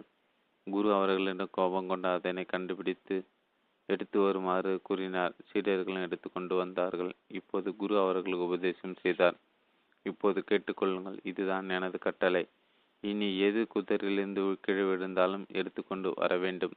தெரிந்ததா? சீடர்களும் அப்படியே குருதேவா! என்று அதனை ஏற்றுக்கொண்டார்கள். பயணம் தொடர்ந்தது. குதிரை தடுமாறியதில் மீண்டும் குதிரை குருநாதன் தலைப்பாகி கீழே விழுந்தது. சீடர்கள் என்ன செய்கிறார்கள் பார்ப்போம் என்று அதனை கவனி கவனிக்காதவர் போல் குருவும் நடந்து கொண்டார். சிறிது தூரம் கடந்து சென்றதும் குருநாதர் குதிரை நிறுத்தி சீடர்களை விட்டார். சீடர்களே நான் சொன்னது போல் நடந்து கொண்டீர்களா? அம்மாம் குருவி தலைப்பாக எடுத்தீர்களா? அம்மாம் குருவி எல்லாவற்றையும் எடுத்துக்கொண்டோம். குருவி தலைப்பாகவும் இப்போது கனமாகி விட்டது குருவே எல்லாவற்றையும் எடுத்துக்கொண்டீர்களா தலைப்பாகை கனமாகி விட்டதை என்ன சொல்கிறீர்கள்? குரு கேட்ட சீடர்கள் அவர்கள் எடுத்ததெல்லாம் பணிவுடன் கூறினார்கள். முதல் தலைப்பாக கீழே விழுந்தது. பிறகு குதிரை அவ்வப்போது சாணம் போட்டு கொண்டு வந்தது. எல்லாவற்றையும் தலைப்பாகி சேகரி தலைப்பாகில் சேகரித்து கொண்டார்கள். குரு அவர்களிடம் கோபம் கொண்டார் என்னுடைய தலைப்பாகியும் குதிரை சாணம் ஒன்றா? எதை எடுக்க வேண்டும்? எதை எடுக்கக்கூடாது என்ற அறிவு வேண்டாமா உங்களுக்கு? சீடர்கள் மன்னிப்பு கோரினார்கள். குருவே நாங்கள் உங்கள் அழகு புத்திசாலிகள் அல்ல. நீங்கள் தான் எங்களுக்கு வழிகாட்ட வேண்டும். எதை எடுக்க வேண்டும் எதை எடுக்கக்கூடாது என்ற அறிவு எங்களுக்கு இல்லாமல் போய்விட்டது. இனியாவது எங்களுக்கு வழிகாட்டுங்கள் குருவும் மனம் அவர்களுக்கு ஒரு பட்டியலை போட்டு கொடுத்து விட்டார். குதிரிலிருந்து எவையெல்லாம் விழுந்தால் எடுக்க வேண்டும்? எவையெல்லாம் விழுந்தால் எடுக்கக்கூடாது என்று கீழே விழுந்தால் எடுக்க வேண்டிய ஐட்டங்கள் தாம் அதிகமாக இருந்தன. குருநாதருடைய தலைப்பாகை அவர் உபயோகிக்கும் காலனி அவர் உபயோகிக்கும் யோகதண்டம் அவர் உபயோகிக்கும் கமலமண்டலம் கமண்டலம் அவர் உபயோகிக்கும் குதிரை சவுக்கு இப்படி ஒரு பெரிய பட்டிலே இருந்தது. பயணம் தொடர்ந்தது. அவர்கள் போன பாதையில் சரியானதாக இல்லை. ஒரு கரட முரடான பகுதியில் அந்த அந்த குதிரை டெரி ஒரு பள்ளத்தினுள் அந்த குருவுடன் சேர்த்து விழுந்தது. குருவுக்கு தலையில் பலத்த அடி அவர் மயக்கமாகிவிட்டார். குதிரை மட்டம் தானாக எழுந்து கொண்டது. இப்போது என்ன செய்வது? சீடர்கள் யோசித்தார்கள். பட்டியல் உள்ளவற்றெல்லாம் எடுத்துக்கொண்டார்கள் ஆனால் அந்த பட்டியல் குருவோட பெயர் இல்லை. பிறகு எப்படி அவரை எடுக்க முடியும்? மீறி எடுத்தால் குருவை அவமரியாதை செய்ததாகும். அவருடைய கட்டளை மீறி அவர் எடுத்தால் அவர் நம் மீது கோபம் கொண்டு விடுவார். அவரை நம்மால் சமாதானம் செய்திட முடியாது. இந்த முடிவுக்கு வந்த சீடர்கள் குருவை விட்டுவிட்டு மற்ற பொருள்களை குதிரையில் ஏற்றி கொண்டு பயணத்தை தொடர்ந்தார்கள். எப்படி நமக்கு எது கொடுக்கப்படுகிறதோ அதை மட்டுமே எடுத்துக்கொள்ளும் இயல்பு நமக்கு இருக்கிறது. சுய சிந்தனையும் நமக்கு அவசியமான ஒன்றாகும். ஓகே. இப்போது நமது கேள்வி என்ன? ஆனந்த அனுபவங்களை எல்லாம் கடந்த அந்த மூலநிலை என்பது என்ன? என்னும் ஆய்வில் உள்ளோம். இப்போது நாம் இன்னொரு கேள்வியும் கேட்க வேண்டியவர்களாக இருக்கிறோம். மூலநிலை மூலநிலை என்று கூறுகிறோம். அந்த மூலநிலை கண்டுபிடிப்பது யார்? அதனை கண்டுபிடிக்க வேண்டிய அவசியம் எவருக்கு உள்ளது? அந்த மூலநிலை என்பது நமக்கு அந்நியமான புறப்பொருளா? அந்த மூலநிலை என்பதே நம்முடைய மூலநிலையாக தான் அமைந்துள்ளது. நம்முடைய சூழ்நிலையாக தான் குறிப்பிடப்படுகிறது. ஆக நம்முடைய மூலநிலையில் நாம் எப்படி இருக்கிறோம் என்பதை கண்டுபிடிப்பு தான் இந்த ஆய்வாக அமைந்துள்ளது. நம்முடைய சூழ்நிலை என்பது எது? நம்முடைய மூலநிலை என்பது எது? எல்லா அனுபவங்களை கடந்து நாம் செல்ல வேண்டிய இடம் எது? அனுபவங்களை கடந்த அந்த நிலை எது? ஆனந்தம் என்றால் ஒரு இன்பமான நிலை என்று நாம் பலரும் பொருள் கொள்வது வாடிக்கையாக உள்ளது என பார்த்தோம். ஏன் அப்படி நிகழ்கின்றது? உண்மையில் ஆனந்தம் என்றால் என்ன? இன்பத்துக்கும் ஆனந்தக்கும் தொடர்பே கிடையாதா? ஆனந்தம் என்பது இன்பம் சார்ந்து இல்லையா? பிறகு ஏன் இன்பத்தோடு அதனை தொடர்பு படுத்தி பேசுகிறோம். இப்போது இன்பம் சம்பந்தப்பட்ட வேறு சில செய்திகளை நாம் ஆய்வுக்கு எடுத்துக்கொள்ள வேண்டியுள்ளது. இன்பம் என்பதற்கு எதிராக உள்ளதை துன்பம் என்று கூறுகிறோம். ஆனந்தத்தை நாம் ஒருபோதும் துன்பத்தோடு இணைத்து பார்ப்பதில்லை. இன்பத்தோடு மட்டும்தான் ஆனந்தத்தை இணைத்து பார்க்கிறோம். ஆனந்தம் என்பது பற்றிய ஒரு தெளிவான கருத்துக்கு நாம் வராவிட்டாலும் இன்பத்தை பற்றிய தெளிவான கருத்துக்கு கருத்து நமக்கு உள்ளது. இன்பத்தை தெளிவ நமக்கு ஆனந்தம் என்பதை பற்றி ஒரு தெளிவான கருத்துக்கு நாம் வராவிட்டாலும் இன்பத்தை பற்றிய தெளிவான கருத்துக்கு நமக்கு உள்ளது. துன்பத்தை பற்றிய தெளிவான கருத்து நமக்கு உள்ளது. இன்பத்தை நாம் விரும்புகின்றோம் துன்பத்தை நாம் வெறுக்கின்றோம். நமக்கு ஏற்படும் சில உடல் அனுபவங்களும் மன அனுபவங்களும் நாம் ஏற்றுக்கொள்ளும்படி அமைந்துள்ளன. ரசிக்கப்படியாக அமைந்துள்ளன. அவற்றில் தோய்ந்து நாம் நம்மை மறந்துவிடும் தன்மையில் அவை அமைந்துள்ளன. இதனை நாம் இன்பம் என்று கூறுகிறோம். அந்த இன்பம் உலகில் அம்சமுடையதாக இருக்கலாம். அல்ல ஆன்மீகம் சார்ந்ததாக இருக்கலாம். நாம் மனம் பொருந்தி ரசிக்கும்படியாக அமைந்திருக்கும் நிகழ்வுகளும் உணர்வுகளும் இன்பம் என கூறப்படுகின்றன. துன்பம் என்றால் என்னவென்று நமக்கு தெரியும். அதனோடு நம்மால் அரைநொடி கூட பொறுத்திருக்க முடியாது. அதனை உதறி எதிரியோ எரியவோ அல்லது அதிலிருந்து தப்பியோட நாம் முயற்சி செய்து விடுவோம். அது கூட நாம முயன்று செய்வதில்லை. இன்பத்தோடு புரிந்திருப்பது எப்படி நம்மை அறியாமல் நிகழ்கின்றதோ அப்படி துன்பத்திலிருந்து தப்பி ஓடுவதும் நம்மை அறியாமல் நிகழ்கின்றது இன்பத்திலிருந்து தப்பி ஓடி வந்து விட்டேன் என்று அவரும் கூறுவதில்லை.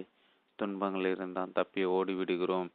இன்ப அனுபவங்கள் நமக்கு ஏற்படும் போது நாம் என்ன செய்கிறோம்? நாம் நம்மை அறியாமல் அதனோடு பொருந்தி போய் விடுகிறோம். அதை அப்படி ஏற்றுக்கொள்கிறோம். எவராது நமக்கு இன்பத்தை கொடுத்தால் ஏன் எனக்கு இன்பத்தை கொடுத்தாய் என்று குற்றம் சாட்டுவதில்லை.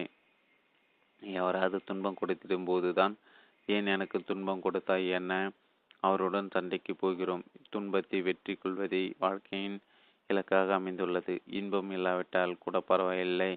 துன்பம் இல்லாமல் இருந்தால் போதும் என்று எண்ணுவதுதான் நம் அனைவருமே. அத்தியாயம் ஆறு சமாதி நிலை. இன்ப துன்ப அனுபவங்களுக்கும் சமாதி அனுபவத்துக்கும் என்ன சம்பந்தம் சமாதி என்பது ஆன்மீக உலகில் மிக உயர்வாக பேசப்படுகிறது. தியானம் செய்பவர்கள் அனைவரும் சமாதி நிலையை அடைவது இலக்காக கொண்டுள்ளன.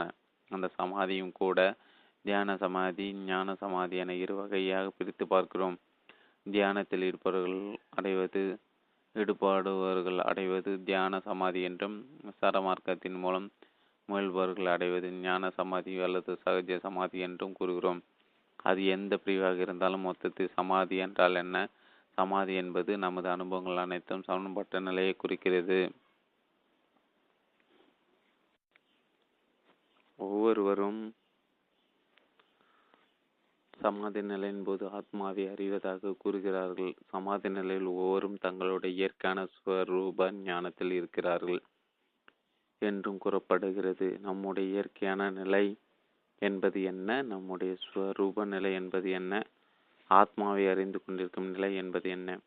மெய் அனுபவ நிலை என்றும் இதனை குறிப்பிடுகிறார்கள். அதாவது தன்னை மட்டும் அறியும் நிலை மெய் அனுபவ நிலை மெய்யறிவு நிலை.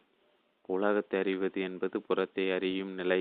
தன்னுடைய இருப்பு நிலையை மட்டும் அறிந்து கொண்டு புற உலகத்தை அறியாமல் இருப்பதே மெய்யறிவு நிலையாக கூறப்படுகிறது. சிலர் தியானத்தில் மூழ்கி இருக்கும் போது தான் இருக்கிறோம் என்ற இருப்புணர்வு மட்டும் இருப்பார்கள். அவர்களுக்கு வெளி உலக அனுபவம் எவையும் இருக்காது. இதனை மெய் அனுபவ நிலையாகவும் சமாதி நிலையாகவும் கூறுகிறோம். ஆன்மாவை ஆன்மாவின் நிலையாகவும் இதுதான் கூறப்படுகிறது. தன்னோடு தொடர்பு கொண்டுள்ள பிறவற்றை அறி அறியாது தன்னை மட்டுமே தான் என்று அறிவதை தான் ஆன்மா அனுபவமாக கூறப்படுகிறது. இவை அனைத்தும் சமாதி நிலையில் அனுபவமாக கூறப்படுகிறது. அந்த சமாதி என்றால் என்ன? அதை நாம் எப்படி விளங்கிக் கொள்வது? நமக்கு அறு சுய உணர்வுகளை பற்றி தெரியும். ஆறு விதமான சுய உணர்வுகளை நாம் உணர்ந்து பார்த்துள்ளோம். இனிப்பு புளிப்பு கசுப்பு துவர்ப்பு ஓர்ப்பு காரம் என ஆறு விதமான சுவை உணர்வுகளை நாம் நமது நாக்கினால் மட்டுமே உணர்ந்து அறிகிறோம். இப்படி ஆறு விதமான சுவை உணர்வுகளை நாம் உணர்ந்து அறிகின்றோம். நாம் எந்த உணவையும் சாப்பிடாத போது நமது நாக்கு எதை அறிந்து கொண்டிருக்கும்? நமது நாக்குக்கு ஒரு உணர்வும் தன்மை இருக்கிறது. அந்த உணர்வும் தன்மை தான் ஏதாவது சுவையை கிரகித்து சுய உணர்வாக மலர்வடைகிறது. நம்ம எந்த சுவையும் அப்படி கிரகிக்காத போது நமது நாக்கு எத்தகைய சுவை உணர்வோடு இருக்கும்? அது எதை அறிந்து கொண்டிருக்கும்? அந்நிலையில் நமது நாக்கு அமைதி உணர்வில் மட்டுமே இருக்கும். தன் உணர்வில் மட்டுமே இருக்கும். இப்படி நாம் புற உணர்வுகள் எவற்றையும் அறியாது தன்னுணர்வு மட்டும் இருப்பதே சமாதி அனுபவ உணர்வாகும். இப்படி தன்னில் தன்னாக தானாக மட்டும் இருப்பதுதான் சமாதி அனுபவமாகும் சமாதி உணர்வாகும். இதுதான் சமாதி நிலை. இது சமாதி நிலைக்கும் நம்முடைய இன்ப துன்ப அனுபவங்களுக்கும் தொடர்பு எதுவும் உண்டா? நம்முடைய சமாதி நிலைக்கும் ஆனந்த நிலைக்கும் தொடர்பு எதுவும் உண்டா? நம்முடைய இன்ப துன்ப அனுபவங்கள் என்றால் என்ன என்பதை நாம் விரிவாகவே பார்த்துவிட்டோம். இன்பங்கள் அனைத்தும் ஏற்றுக்கொள்ளும்படியாக அமைந்திருக்கின்றன. துன்பங்கள் எவையும் அப்படி ஏற்றுக்கொள்ளும்படியாக அமைந்திருக்கவில்லை. இன்பங்கள் ஏற்படும் போது நாம் ஒரு முரண்பாடற்ற நிலைக்கு போய்விடுகிறோம்.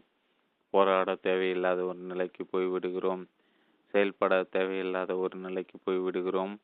தன்னை மறந்த ஒரு நிலைக்கு போய்விடுகிறோம். ஆனால் துன்பங்கள் ஏற்படும் போது நாம் இப்படி இருப்பதில்லை.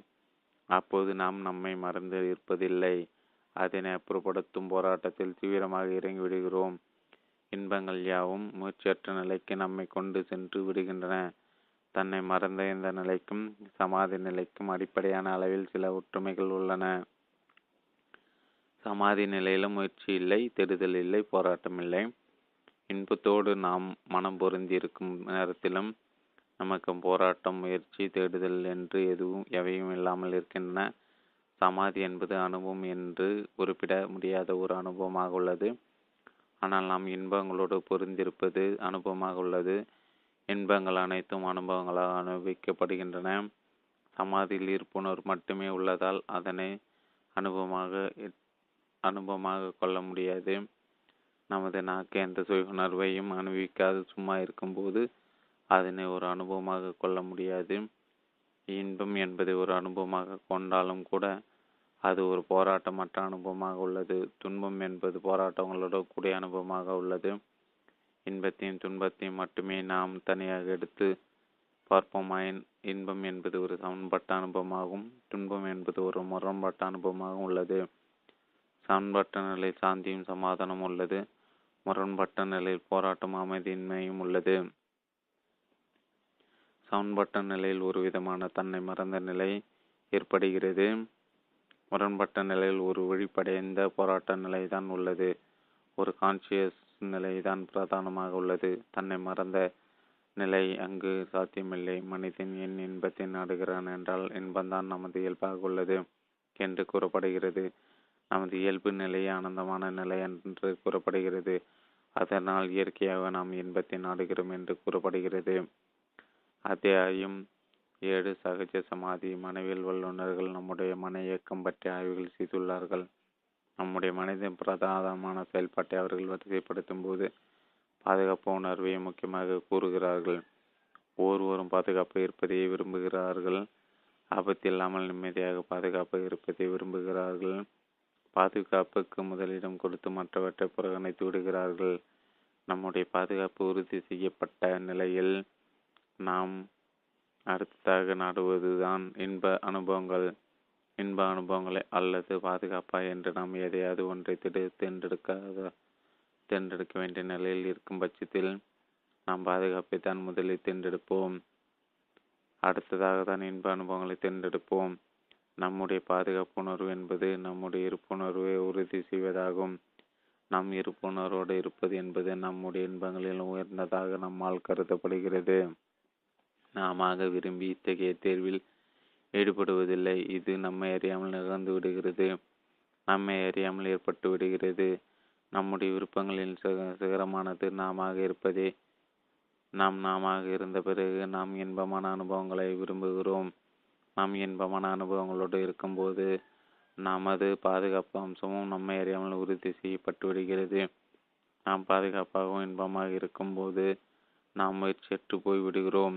போராட்டமற்று போய்விடுகிறோம் நம்மை மறந்த நிலைக்கு போய்விடுகிறோம் நாம் போராட்டத்தோடு இருக்கும் போதெல்லாம் நம்முடைய இருப்புணர்வும் இன்ப அனுபவங்களும் கேள்விக்குறிகளாகி விடுகின்றன. நாம் பாதிப்படைந்தவர்களாக கருதப்பட்டு விடுகிறோம். நம்மை மீண்டும் மீண்டும் நிலைப்படுத்தி கொள்ள வேண்டிய நிர்பந்தத்துக்குள்ளாகிவிடுகிறோம் நம்மை சமன் செய்ய வேண்டியவர்களாகி விடுகிறோம். நாம் அனைவருக்கும் நம்முடைய உடலை பற்றி தெரியும். நாம் ஒவ்வொருவரும் நம்முடைய உடலின் மீது அக்கறை கொண்டு அதனை பராமரித்து வருகிறோம். நமது காலில் அடிபட்டு கால்விரல் கால்விரல் ஒன்றில் காயம் ஏற்படுவதாக ஏற்பட்டுவிட்டதாக வைத்துக்கொள்வோம். இப்போது என்ன ஏற்படுகிறது? கால்விரலில் ஏற்பட்ட காயம் ஆறும் வரை அதில் வலி உணர்வு இருந்து கொண்டே இருக்கும். அது ஆற ஆற வலி உணர்வும் குறைந்து கொண்டே வரும். காயம் ஆறிய நிலையில் காயம்பட்ட விரல் இருப்பதே நமக்கு தெரியாது. இப்படி நாம் உடல் ஆரோக்கியத்துடன் இருக்கும்போது நம்முடைய உடல் இருப்பதே நமது உணர்வுக்குள் வராது. நமக்கு திடீரென்று காய்ச்சல் கண்டு உடல் உஷ்ணத்தால் கொதித்து கொண்டிருக்கும் போது நம்முடைய உடல் பிரதானமாக தெரிகிறது. காய்ச்சல் குணமாகும் நிலையில் நம்முடைய உடல் இருப்பது கூட நமக்கு தெரியாது. ஆரோக்கியமான உடல் இருப்பது தெரியாமல் இயங்கிக் கொண்டிருக்கிறது. அது இருப்பது தெரியாமல் இருக்கிறது என்பதற்காக அது உணர்வற்று போய்விட்டதா என்றால் அப்படியும் இல்லை. நமது உடல் உணர்வுடன் தான் இருக்கிறது அமைதியுடன் இயங்குகிறது. அது நாம் பாதுகாப்பாகவும் இன்பமாக இருக்கும்போது நாம் முயற்சியற்று போய் விடுகிறோம் போராட்டமற்று போய் விடுகிறோம் நம்மை மறந்த நிலைக்கு போய் விடுகிறோம் நாம் போராட்டத்தோடு இருக்கும் போதெல்லாம் நம்முடைய இருப்புணர்வும் இன்ப அனுபவங்களும் கேள்விக்குறிகளாகி விடுகின்றன. நாம் பாதிப்படைந்தவர்களாக கருதப்பட்டு விடுகிறோம். நம்மை மீண்டும் மீண்டும் நிலைப்படுத்திக் கொள்ள வேண்டிய நிர்பந்தத்துக்குள்ளாகிவிடுகிறோம். நம்மை சமன் செய்ய வேண்டியவர்களாகி விடுகிறோம் நாம் அனைவருக்கும் நம்முடைய உடலை பற்றி தெரியும். நாம் ஒவ்வொருவரும் நம்முடைய உடலின் மீது அக்கறை கொண்டு அதனை பராமரித்து வருகிறோம். நமது காலில் அடிபட்டு கால் வீரல் கால் ஒன்றில் காயம் ஏற்படுவதாக ஏற்பட்டுவிட்டதாக வைத்துக்கொள்வோம் இப்போது என்ன ஏற்படுகிறது? கால்விரலில் ஏற்பட்ட காயம் மாறும் வரை அதில் வலி உணர்வு இருந்து கொண்டே இருக்கும். அது ஆற ஆற வலி உணர்வும் குறைந்து கொண்டே வரும். காயமாறிய நிலையில் காயம்பட்ட விரல் இருப்பதே நமக்கு தெரியாது. இப்படி நாம் உடல் ஆரோக்கியத்துடன் இருக்கும்போது நம்முடைய உடல் இருப்பதே நமது உணர்வுக்குள் வராது. நமக்கு திடீரென்று காய்ச்சல் கண்டு உடல் உஷ்ணத்தால் கொதித்து கொண்டிருக்கும் போது நம்முடைய உடல் பிரதானமாக தெரிகிறது. காய்ச்சல் குணமாகும் நிலையில் நம்முடைய உடல் இருப்பது கூட நமக்கு தெரியாது. ஆரோக்கியமான உடல் இருப்பது தெரியாமல் இயங்கிக் கொண்டிருக்கிறது. அது இருப்பது தெரியாமல் இருக்கிறது என்பதற்காக அது உணர்வற்று போய்விட்டதா என்றால் அப்படியும் இல்லை. நமது உடல் உணர்வுடன் தான் இருக்கிறது. அமைதியுடன் இயங்குகிறது. அது அப்படி இயங்கினாலும் அது இயங்குவது தெரியாமல் இரு இயங்குகிறது. அது உணர்வோடு இயங்கினாலும் உணர தேவையில்லாமல் இயங்குகிறது. உணர்வற்று இயங்குகிறது ஆரோக்கியமாக இயங்குகிறது எந்த குறையும் இல்லாமல் இயங்குகிறது இயங்குவது தெரியாமல் இயங்குகிறது. ஒரு நல்ல மோட்டார் வாகனத்தில் அதன் உறுப்பான பாகங்கள் அனைத்தும் நல்ல முறையில் சேர்த்து இணைக்கப்பட்டிருந்தால் அந்த மோட்டார் வாகனம் ஓடும்போது சப்தமே இருக்காது. இனிப்புகளில் ஏதாவது பிரச்சனை இருந்தாலோ அல்லது ஏதாவது தவறு இணைக்கப்பட்டாலோ மோட்டார் வாகனம் ஓடும்போது தேவையற்ற சப்தங்கள் ஏற்பட்டுவிடும். நம்முடைய உடல் ஆரோக்கியமாக இருக்கும். நம்முடைய உடல் ஆரோக்கியமாக இருக்கும்போது அது உணர்வோடு உணர்வில்லாமல் இயங்குகிறது. இட் இஸ் கான்சியஸ்லி அன்கான்சியஸ்னஸ் என்னை உடல் இருப்பது எனக்கு தெரியவில்லை என்று எவரும் கூறுவதில்லை. நம் உடல் இருப்பது நம் அனைவருக்கும் தெரிகிறது. ஆனாலும் அது இருப்பது தெரியாமல் இருக்கிறது இயங்குவது தெரியாமல் இயங்குகிறது. அது அப்படி அப்படி இயங்குவதன் சரி இயங்குவதுதான் சரியானது. அதுதான் சரியானது. அது வெளிப்படையாக தன்னை காட்டிக்கொள்ள ஆரம்பித்தால் அங்கு ஏதோ ஒரு இடத்தில் பிரச்சனை ஆரம்பித்து விட்டது என்று அர்த்தம். ஏதோ ஒரு இடத்தில் கோளாறு ஏற்பட்டு விட்டது என்பது பொருள். அந்நிலையில்தான் நமது உடல் தனது இருப்பை காட்டிக்கொள்கிறது. உண்மையில் ஆரோக்கியத்தில் இருக்கும் ஒவ்வொரு ஒவ்வொரு உடலும் சகஜ சமாதியில் தான் இருக்கிறது. நமது உடல் இயங்குவது தெரியாமல் இயங்குவதால் அது உணர்வற்று போய்விடுவதில்லை. நமது உடலில் உள்ள பொறிப்புலன்களும் இயங்கிக் கொண்டிருக்கின்றன. சுவையான உணவை ரசித்து சாப்பிடுகிறோம். அருவறுப்பான உணவை சாப்பிட்டால் வாந்தி ஏற்பட்டு விடுகிறது. நமது உடல் உணர்வுகளின் இன்ப இன்ப அனுபவங்கள் மற்றும் துன்ப அனுபவங்கள் உள்ளன. இன்ப அனுபவங்களை ஏற்ற உடல் இன்பத்தை உணர்ந்திருக்கின்றது அதேபோல் துன்ப அனுபவங்களை ஏற்ற உடல் துன்பத்தை உணர்ந்திருக்கின்றது கடுமையான வெயில் காலத்தில் குளிர்ந்த காற்று உடலுக்கு இன்பமாக இருக்கிறது. குளிர்காலத்தில் குளிர் காற்று உடலுக்கு துன்பத்தை கொடுக்கிறது. இன்பத்தையும் துன்பத்தையும் அனுபவித்த உடலானது அவையெல்லாம் முடிந்த நிலையில் இயல்பான சமநிலைக்கு வருகிறது. நமது உடல் எதனையும் அனுபவிக்கவில்லை என்ற நிலையில் அங்கு உடலே இல்லை என்று நாம் கூறிவிடுவதில்லை அத்தியாயம் எட்டு மனோ அனுபவங்களின் போக்கு. நமது மனோ அனுபவங்கள் எப்படி இயங்குகின்றன? மனோ அனுபவங்களின் போக்கு எப்படி உள்ளது? நாம் நாளை ரயிலில் வெளியூருக்கு செல்ல முடிவு செய்வதாக வைத்துக்கொள்வோம். பயணத்துக்கு வேண்டிய அனைத்தையும் நாம் திட்டமிடுகிறோம். ரயில் பயணத்துக்கு எவற்றையெல்லாம் எடுத்து செல்ல வேண்டும் என்பதையும் திட்டமிடுகிறோம். அப்படி நாம் பயணம் செய்யும் போது நமக்கு என்னென்ன சிந்தனைகள் ஏற்பட வேண்டும் என்னென்ன உணர்வுகள் ஏற்பட வேண்டும் என்று அவற்றை நம்மால் திட்டமிட முடியுமா? நிச்சயமாக திட்டமிட முடியாது. நாம் பயணம் செய்யும் போது இத்தகைய சிந்தனைகள் தான் ஏற்பட வேண்டும் என்றோ இத்தனை உணர்வுகள் தாம் ஏற்பட வேண்டும் என்றோ நாம் திட்டமிடுவாயின் நிச்சயமாக நம்மால் அதனை செயல்படுத்த முடியாது. நம்முடைய சிந்தனைகளும் உணர்வுகளும் அவை போக்கில் நிகழ்ந்து கொண்டிருக்கின்றன. நாம் ஒவ்வொருவருக்கும் ஒவ்வொரு விதமான இயல்பு உள்ளது. நம்முடைய இயல்பு கூட நமக்கு வெளிப்படையாக தெரிவதில்லை. நமது இயல்பு நம்மளுக்குள்ளே மறைந்து கிடக்கிறது. நாம் எதிர்கொள்ளும் சூழ்நிலைகளின் போது நமது இயல்பு கேட்ட சிந்தனைகளும் உணர்வுகளும் நம்மை அறியாமல் வெளிப்பட்டு விடுகின்றன. நமக்கு ஏற்படும் உணர்வுகளும் நினைவுகளும் நம்மிடம் அனுமதி கேட்டுக்கொண்டு வெளியே வருவதில்லை. அவையாவும் அவைப்போக்கில் அந்த அந்த சூழ்நிலைக்கேற்ப வெளிப்பட்டு வந்து விடுகின்றன. சில அனுபவங்கள் நம்முடைய எதிர்பார்ப்புகளை மீறி வெளிப்பட்டு விடுகின்றன. இப்படி ஒரு கதையை கூறுவார்கள். அரசர் ஒருவர் தான் என்றென்றும் இளமையாக இருக்க விரும்பினார். அதற்கான மருந்து ஒன்றை தேடிக் கொண்டிருந்தார் அரசவைக்கு வந்த புதிய மருத்துவர் ஒருவர் விசேஷமான மருந்து ஒன்றை தயாரித்து அரசருக்கு கொடுத்தார். அந்த மருந்தை நாற்பது நாட்கள் தினமும் காலையில் மட்டும் சாப்பிட வேண்டும் என்றும் சொல்லியும் கொடுத்தார். கடைசியில் ஒரு நிபந்தனை விதித்தார்.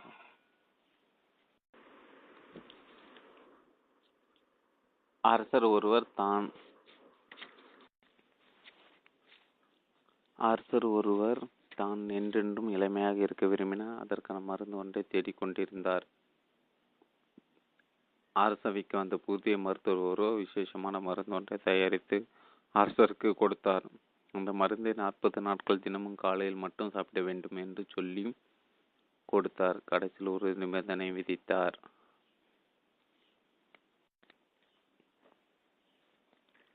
அதாவது மருந்து சாப்பிடும்போது குரங்கு நினைக்கக்கூடாது. இதுதான் அந்த நிபந்தனை.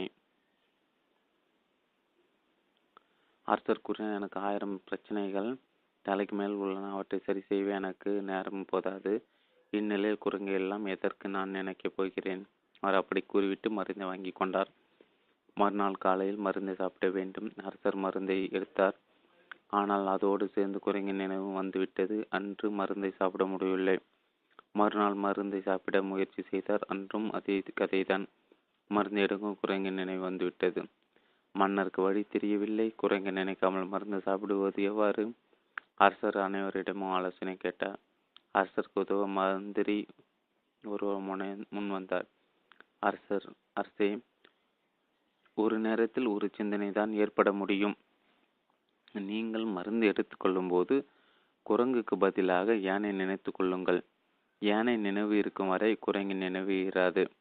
வராது. அதற்குள் நீங்கள் மருந்து எடுத்துக்கொண்டு விடலாம். இப்படி அந்த மந்திரி ஆலோசனை வழங்கினார். மந்தி சொல்வதும் அரசருக்கு நியாயமாகவே பட்டது. இதையும்தான் முயற்சி செய்து பார்ப்போமே என்று முடிவு செய்தார். யானை நினைத்து கொண்டே மருந்தை நெருங்கினார் ஆனால் மருந்தையும் நெருங்கவும் யானையானது யானை அளவு பெரிய குரங்காக மாறிவிட்டது. இப்படி நமது மனது அதன் போக்கில் செயல்படும் அம்சமாக உள்ளது. ஏதோ சில சிந்தனைகளை நாம விரும்பி சிந்திப்பதன் சிந்தித்து பார்ப்பதன் மூலம் நமது சிந்தனை அமைப்பு நமக்கு அடங்கியது என்று தவறாக முடிவு செய்து விடுகிறோம். நமது சிந்தனைகளும் உணர்வுகளும் நமது விருப்பங்களுக்கும் உத்தரவுகளுக்கும் கட்டுப்பட்டவை அல்ல. அவையாவும் அமைப்புகள் வந்து கொண்டிருக்கின்றன. அவையாவும் நமது இயல்பிலிருந்து நமது மனதின் வாயிலாக ஏற்பட்டாலும் கூட அவை நமக்கு கட்டுப்பட்டவை அல்ல. அவையாவும் அவை போக்கில் வெளிவருகின்றன. அவை போ அவை நம்ம இயல்புக்கேற்பவும் நம்ம எதிர்கொள்ளும் சூழ்நிலைக்கேற்பவும் அவை போக்கில் தாமாக வெளிவருகின்றன. சரி அவை நம்மையும் மீறி வந்துவிட்டதாகவே வைத்துக்கொள்வோம். அவற்றை அப்படியே விட்டுவிட வேண்டியதானா? அப்படி வரும் சிந்தனைகளும் உணர்வுகளில் நல்லவைகளும் இருக்கலாம் படிக்கப்பட்ட பாதகமானவைகளும் இருக்கலாம். நல்ல செயல்களுக்கு காரணம் நல்ல சிந்தனைகளும் நல்ல உணர்வுகளுமே. அதுபோல் தீய உணர்வுகளும் சிந்தனைகளும் தீய செயல்களை ஏற்படுத்தி வருகின்றன. நல்ல உணர்வுகளும் நல்ல சிந்தனைகளும் ஏற்படும் போது பிரச்சனை எதுவுமே இல்லை. அவை நல்ல செயல்களை ஏற்படுத்திவிடும். ஆனால் மோசமான உணர்வுகளும் சிந்தனைகளும் நம்மை அறியாமல் ஏற்படும் பட்சத்தில் அவற்றை அவை போக்கில் விட்டுவிட முடியுமா? ஒரு உதாரணம் ஒருவர் நம்மிடம் தவறாக நடந்து கொள்கிறார். இதனால் அவர் மீது நமக்கு கோபம் ஏற்பட்டு விடுகிறது நம்மை அறியாமல் ஏற்பட்டு விடுகிறது. அடுத்து நாம் என்ன செய்ய போகிறோம்? அப்படி தவறாக நடந்து கொண்டோர் நமக்கு கீழே வேலை செய்வராக இருக்கும் பட்சத்தில் நாம் அவர் மீது பாய்ந்து அவரை திட்டிவிடுகிறோம் அப்படி தவறாக நடந்து கொண்டோர் நம்முடைய மேலதிகாரியாக இருக்கும் பட்சத்தில் நாம் என்ன செய்வோம்? அவரை நம்முடைய மனதிற்குள் தான் திட்டிக் கொள்வோம். அவரை வெளிப்படையாக நேரடியாக நம்மால் திட்ட முடியாது. நமக்கு ஏற்படும் சிந்தனைகளும் உணர்வுகளும் நம் கைவசம் இல்லை. அதனால் தான் அவை போக்கில் வந்துவிட்டன.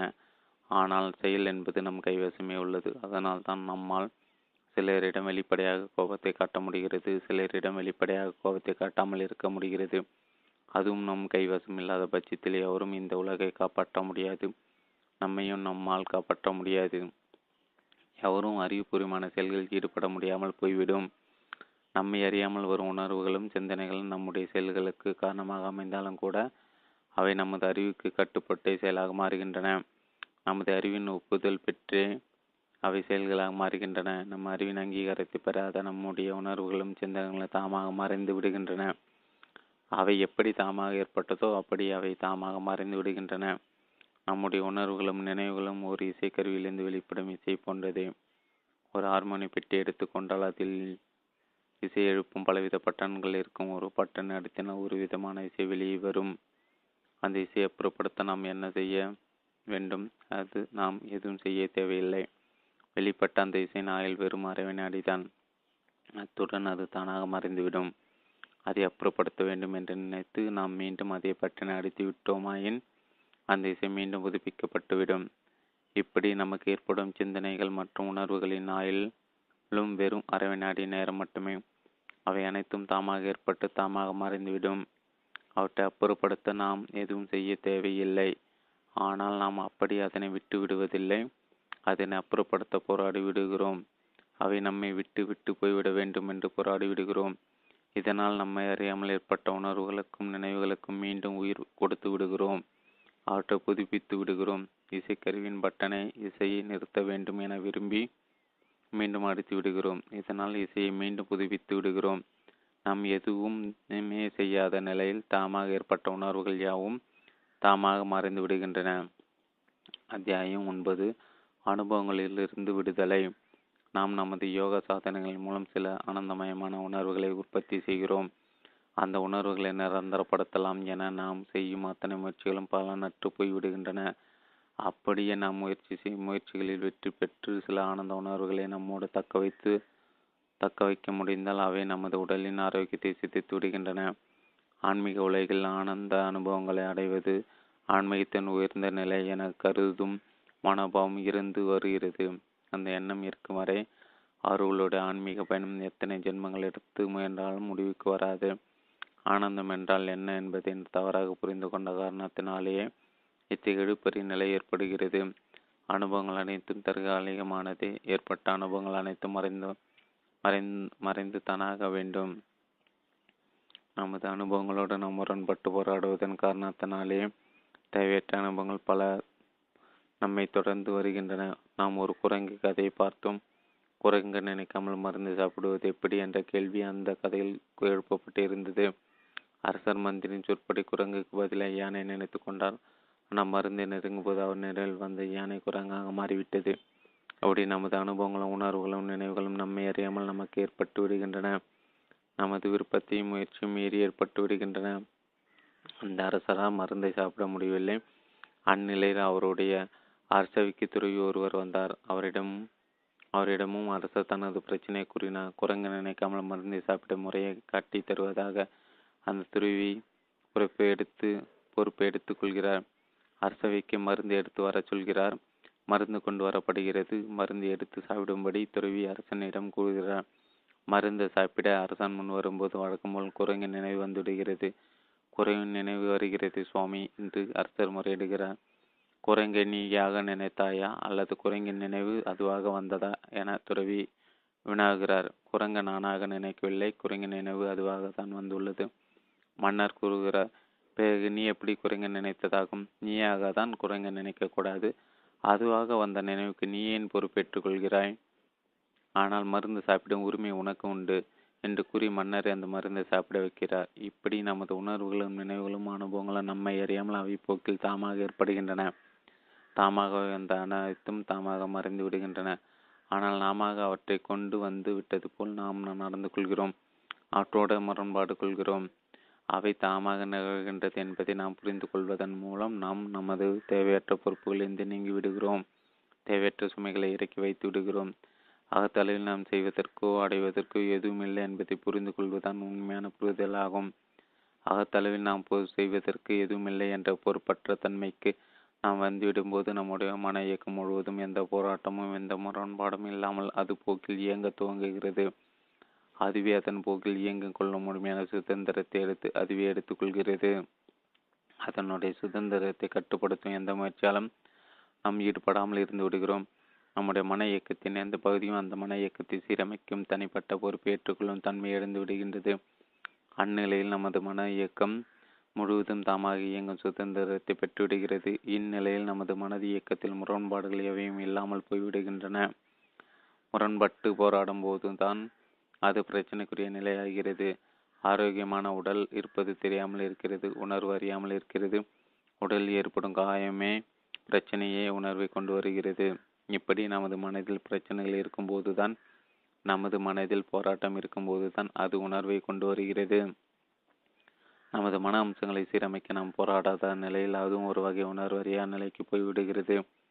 எப்படி ஆரோக்கியமான உடல் எல்லா உபாதிகளிலிருந்து விடுபட்டுள்ளதோ அப்படி நமது மனமும் எல்லா விதமான உபாதிகளிலிருந்து விடுபட்டுள்ளது. ஆரோக்கியமான உடல் எப்படி சகஜ சமாதியில் நிலையில் இருக்கிறதோ அப்படி ஆரோக்கியமான மனதும் சகஜ சமாதி நிலையில் இருக்கிறது. அந்நிலையில் நமது மனதின் ஒவ்வொரு இயக்கமும் சமாதி இயக்கமே. இங்கு நமது மனது சுய முரண்பாட்டை இழந்து விடுகின்றது. துயரமான அனுபவங்களை அப்புறப்படுத்த முனைவது மட்டும் முரண்பாடல்ல. இன்பமான அனுபவங்களை தக்க வைக்க முயல்வது முரண்பாடுதான். இத்தகைய முரண்பாடுகள் தான் இத்தகைய போராட்டங்கள் தான் உணர்வு நிலையை கொண்டு வருகின்றன. முரண்படாத நிலையில் சம் சமன்பாடு மட்டுமே அங்குள்ளது சமாதி மட்டுமே அங்குள்ளது. ஆனந்தம் என்பது உண்மையில் இந்த சமாதியை குறிக்கிறது. தன்னுணர்வை மாத்திரமாக இருக்கும் ஆரோக்கியமான நிலையை குறிக்கிறது. இன்பங்களுக்கெல்லாம் ஆதாரமான இருப்பு உணர்வே அது குறிக்கிறது. அந்த இருப்புணர்வு அதுவாக இருக்கிறது. அது நம்மால் கொண்டு வரப்பட்டதன்று. இன்பத்தை கொண்டு வரலாம் துன்பத்தை கொண்டு வரலாம். ஆனால் இருப்புணர்வை கொண்டு வர முடியாது. அனுபவங்களை கொண்டு வரலாம் ஆனால் இருப்புணர்வை கொண்டு வர முடியாது. அது அதுவாக இருக்கிறது அது அனுபவமாக இருக்கிறது அனுபவத்தை கடந்திருக்கிறது. அறியாமல் அறிந்து கொண்டிருக்கிறது இருப்பது தெரியாமல் இருந்து கொண்டிருக்கிறது.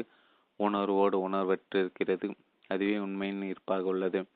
அனைத்துக்கும் ஆதாரமாக உள்ளது. சுய முரண்பாடற்ற மனது போராட்டமில்லாத மனது அனுபவங்களை சீரமைக்க பக்கம் தொண்ணூத்தி ரெண்டின் தொடர்ச்சி. அனைத்துக்கும் ஆதாரமாக உள்ளது. சுய முரண்பாடற்ற மனது போராட்டமில்லாத மனது அனுபவங்களை சீரமைக்க போராடாத மனது இன்பங்களை தக்க வைக்க முயற்சிக்காத மனது துன்பங்களை அப்புறப்படுத்த போராடாத மனது சமாதி நிலையில் உள்ளது இருப்புணர்வில் உள்ளது ஆரோக்கிய நிலையில் உள்ளது. அத்தியாயம் பத்து அனைத்தும் ஒன்று. ஆன்மீக உலகத்தை தடுமாற வைக்கும். இன்னும் ஒரு அம்சம் அனைத்தையும் ஒன்றாக காண்பது. அனைத்தும் ஒன்றே அனைத்தும் இரண்டற்றது. ஞானி எல்லாவற்றையும் தன்னிடத்திலும் எல்லாவற்றிலும் தன்னையும் காண்கிறான். ஏகம் சத் அத்வைதம். இப்படி பலவிதமான வாசங்கள் ஆன்மீக உலகத்தை வளம் வந்து கொண்டிருக்கின்றன. அது மட்டுமில்லாமல் நாம் மதிக்கக்கூடிய பெரியவர்கள் பலரும் தங்கள் அனுபவத்தை கூறும்போது தன்னை எல்லாவற்றிலும் கண்டதாகவும் தானே எல்லாமாக இருப்பதாகவும் ஏற்பட்ட அனுபவங்களை கூறுகின்றன பெரியவர்களுக்கு ஏற்பட்ட அனுபவங்கள் யாவும் மறுக்க முடியாத ஆவணங்களாகி விடுகின்றன. அதே அனுபவம் தனக்கு வேண்டும் என்ற எதிர்பார்ப்பு ஓர் ஆன்மா சாதகனுக்கு ஏற்பட்டு விடுகின்றது. இருட்டுக்குள் இருப்பதாக ஒருவர் தன்னை கருதும் போது ஒளி கொடுக்கக்கூடிய பெரியவர்களின் வார்த்தையை பிரமாணமாக ஏற்றுக்கொள்ள வேண்டிய நிலையில் அவர் இருக்கிறார். வழி தெரியாமல் தவிக்கும் ஒருவர் வழிகாட்டுபவர் கூறுவதை தான் ஏற்றுக்கொள்ள முடியும். யோக சாதனைகளை உயர்நிலை அனுபவங்களை பெற்ற சிலர் தங்களை ஞானிகளாக அனுபவித்துக் கொள்கிறார்கள். அதனால் ஆன்மீக உடலில் அனுபவங்களின் தாக்கம் மிகவும் அதிகமாக உள்ளது. அனைத்தையும் அனுபவங்களாக எடுத்துக்கொள்ளும் போது கொள்ளும் போக்கு அமைந்துவிட்டது.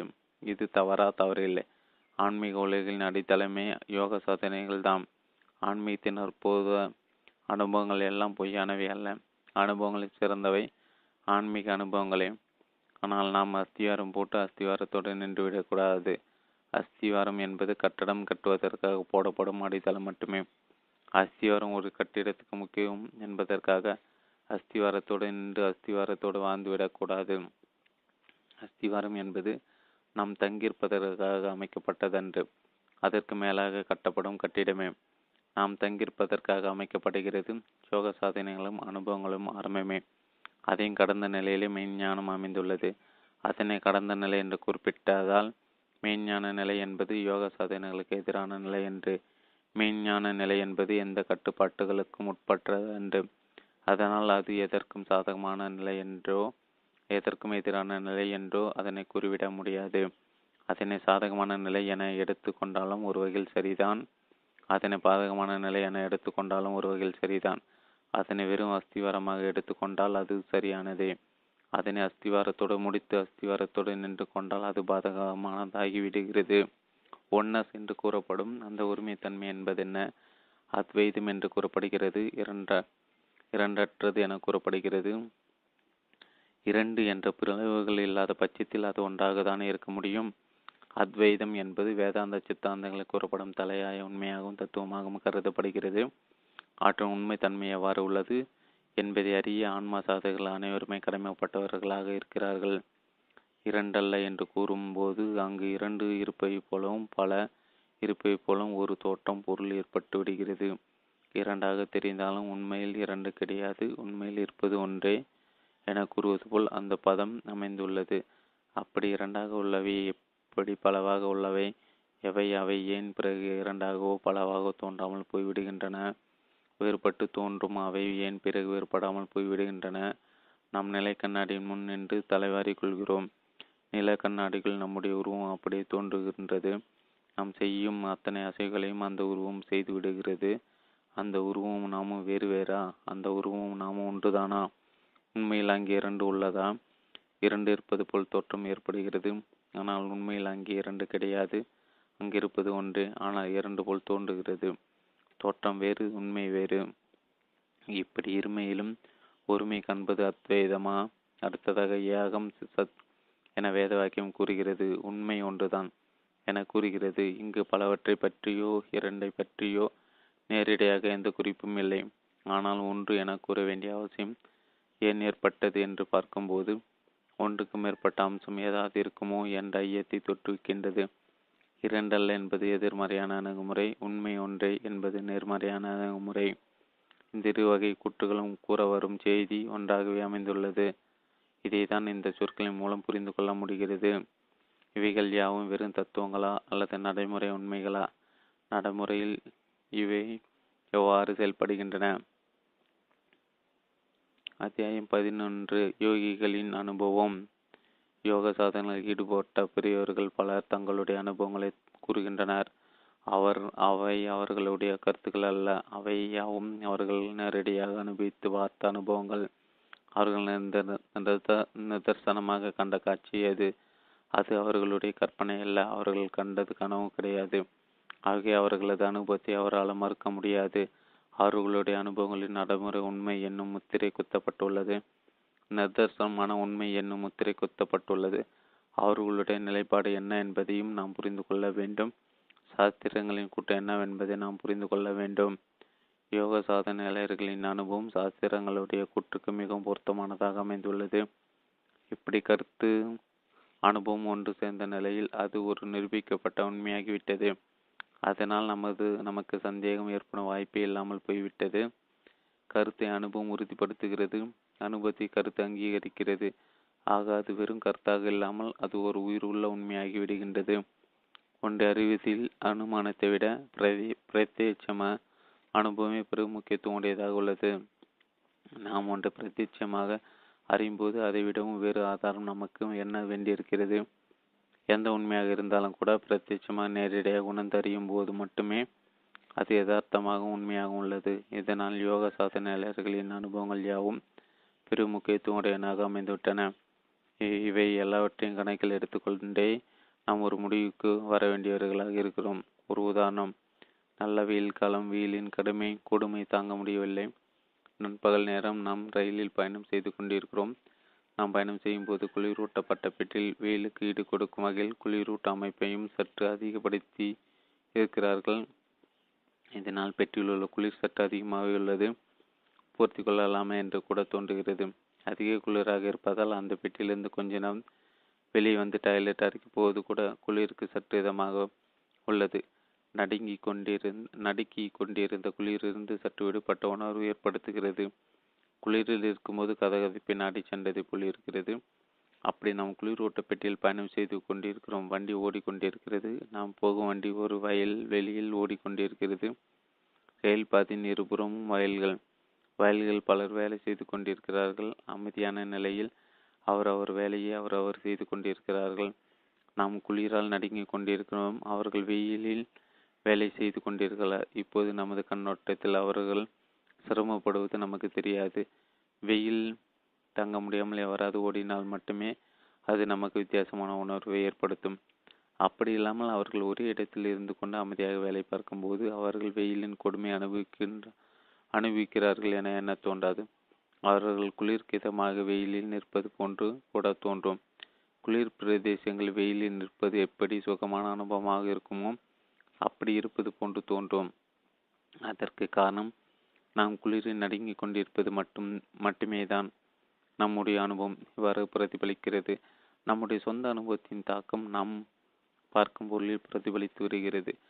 நாம் எவருடைய வரவுக்காக காத்திருப்போமானால் தூரத்தில் வருபவர்கள் அனைவருமே நாம் எதிர்பார்ப்பவராக தோன்றுவார்கள்.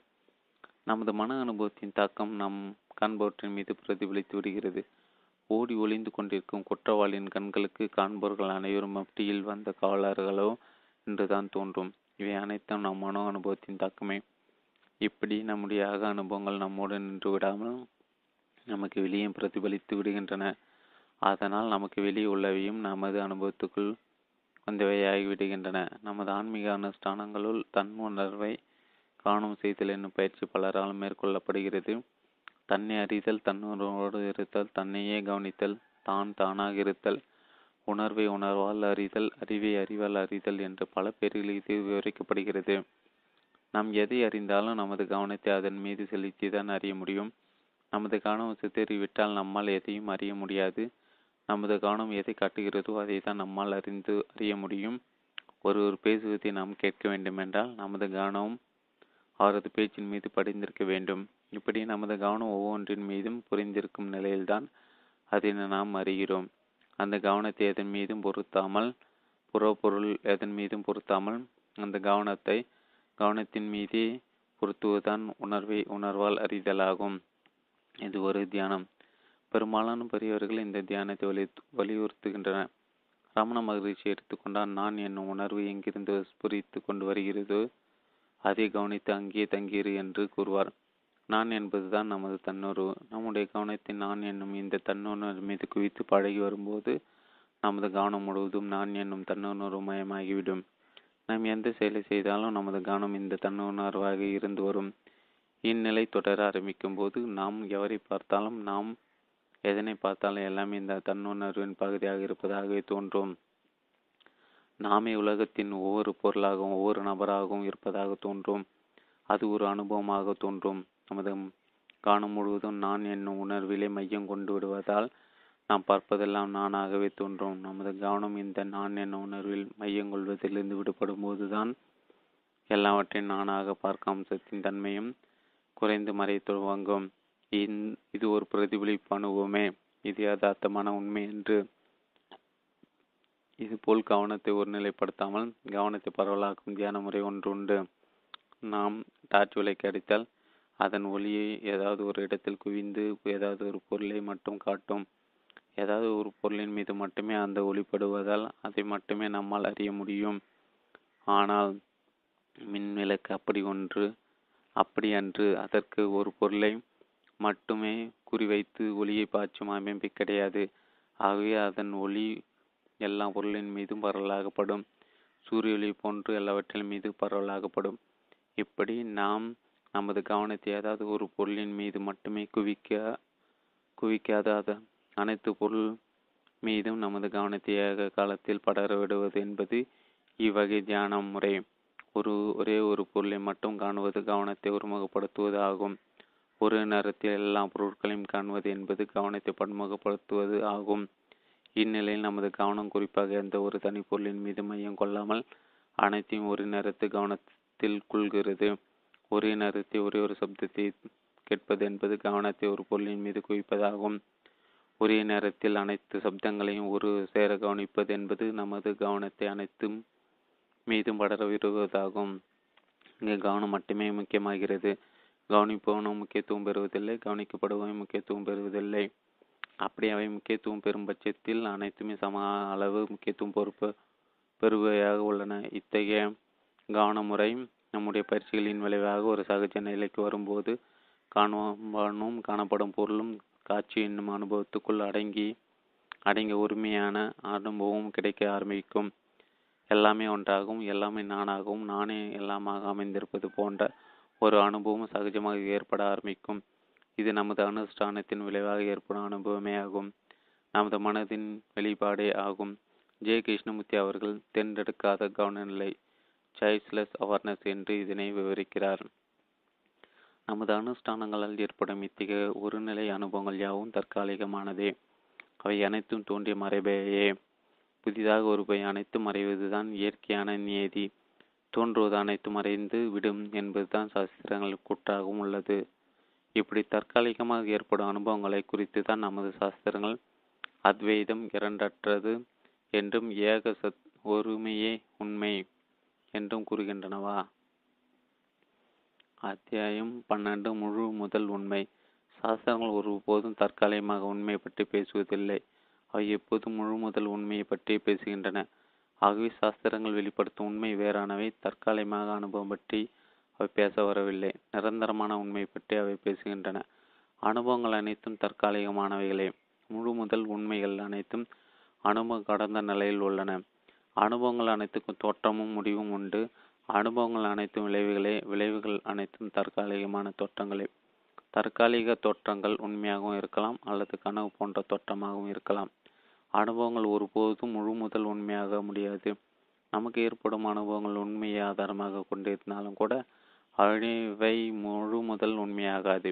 அவை வெறும் விளைவுகளாக இருப்பதால் அந்த விளைவுகள் யாவும் சில நிபந்தனைகளுக்கு உட்பட்டவை சில கண்டிஷன்களுக்கு உட்பட்டவை.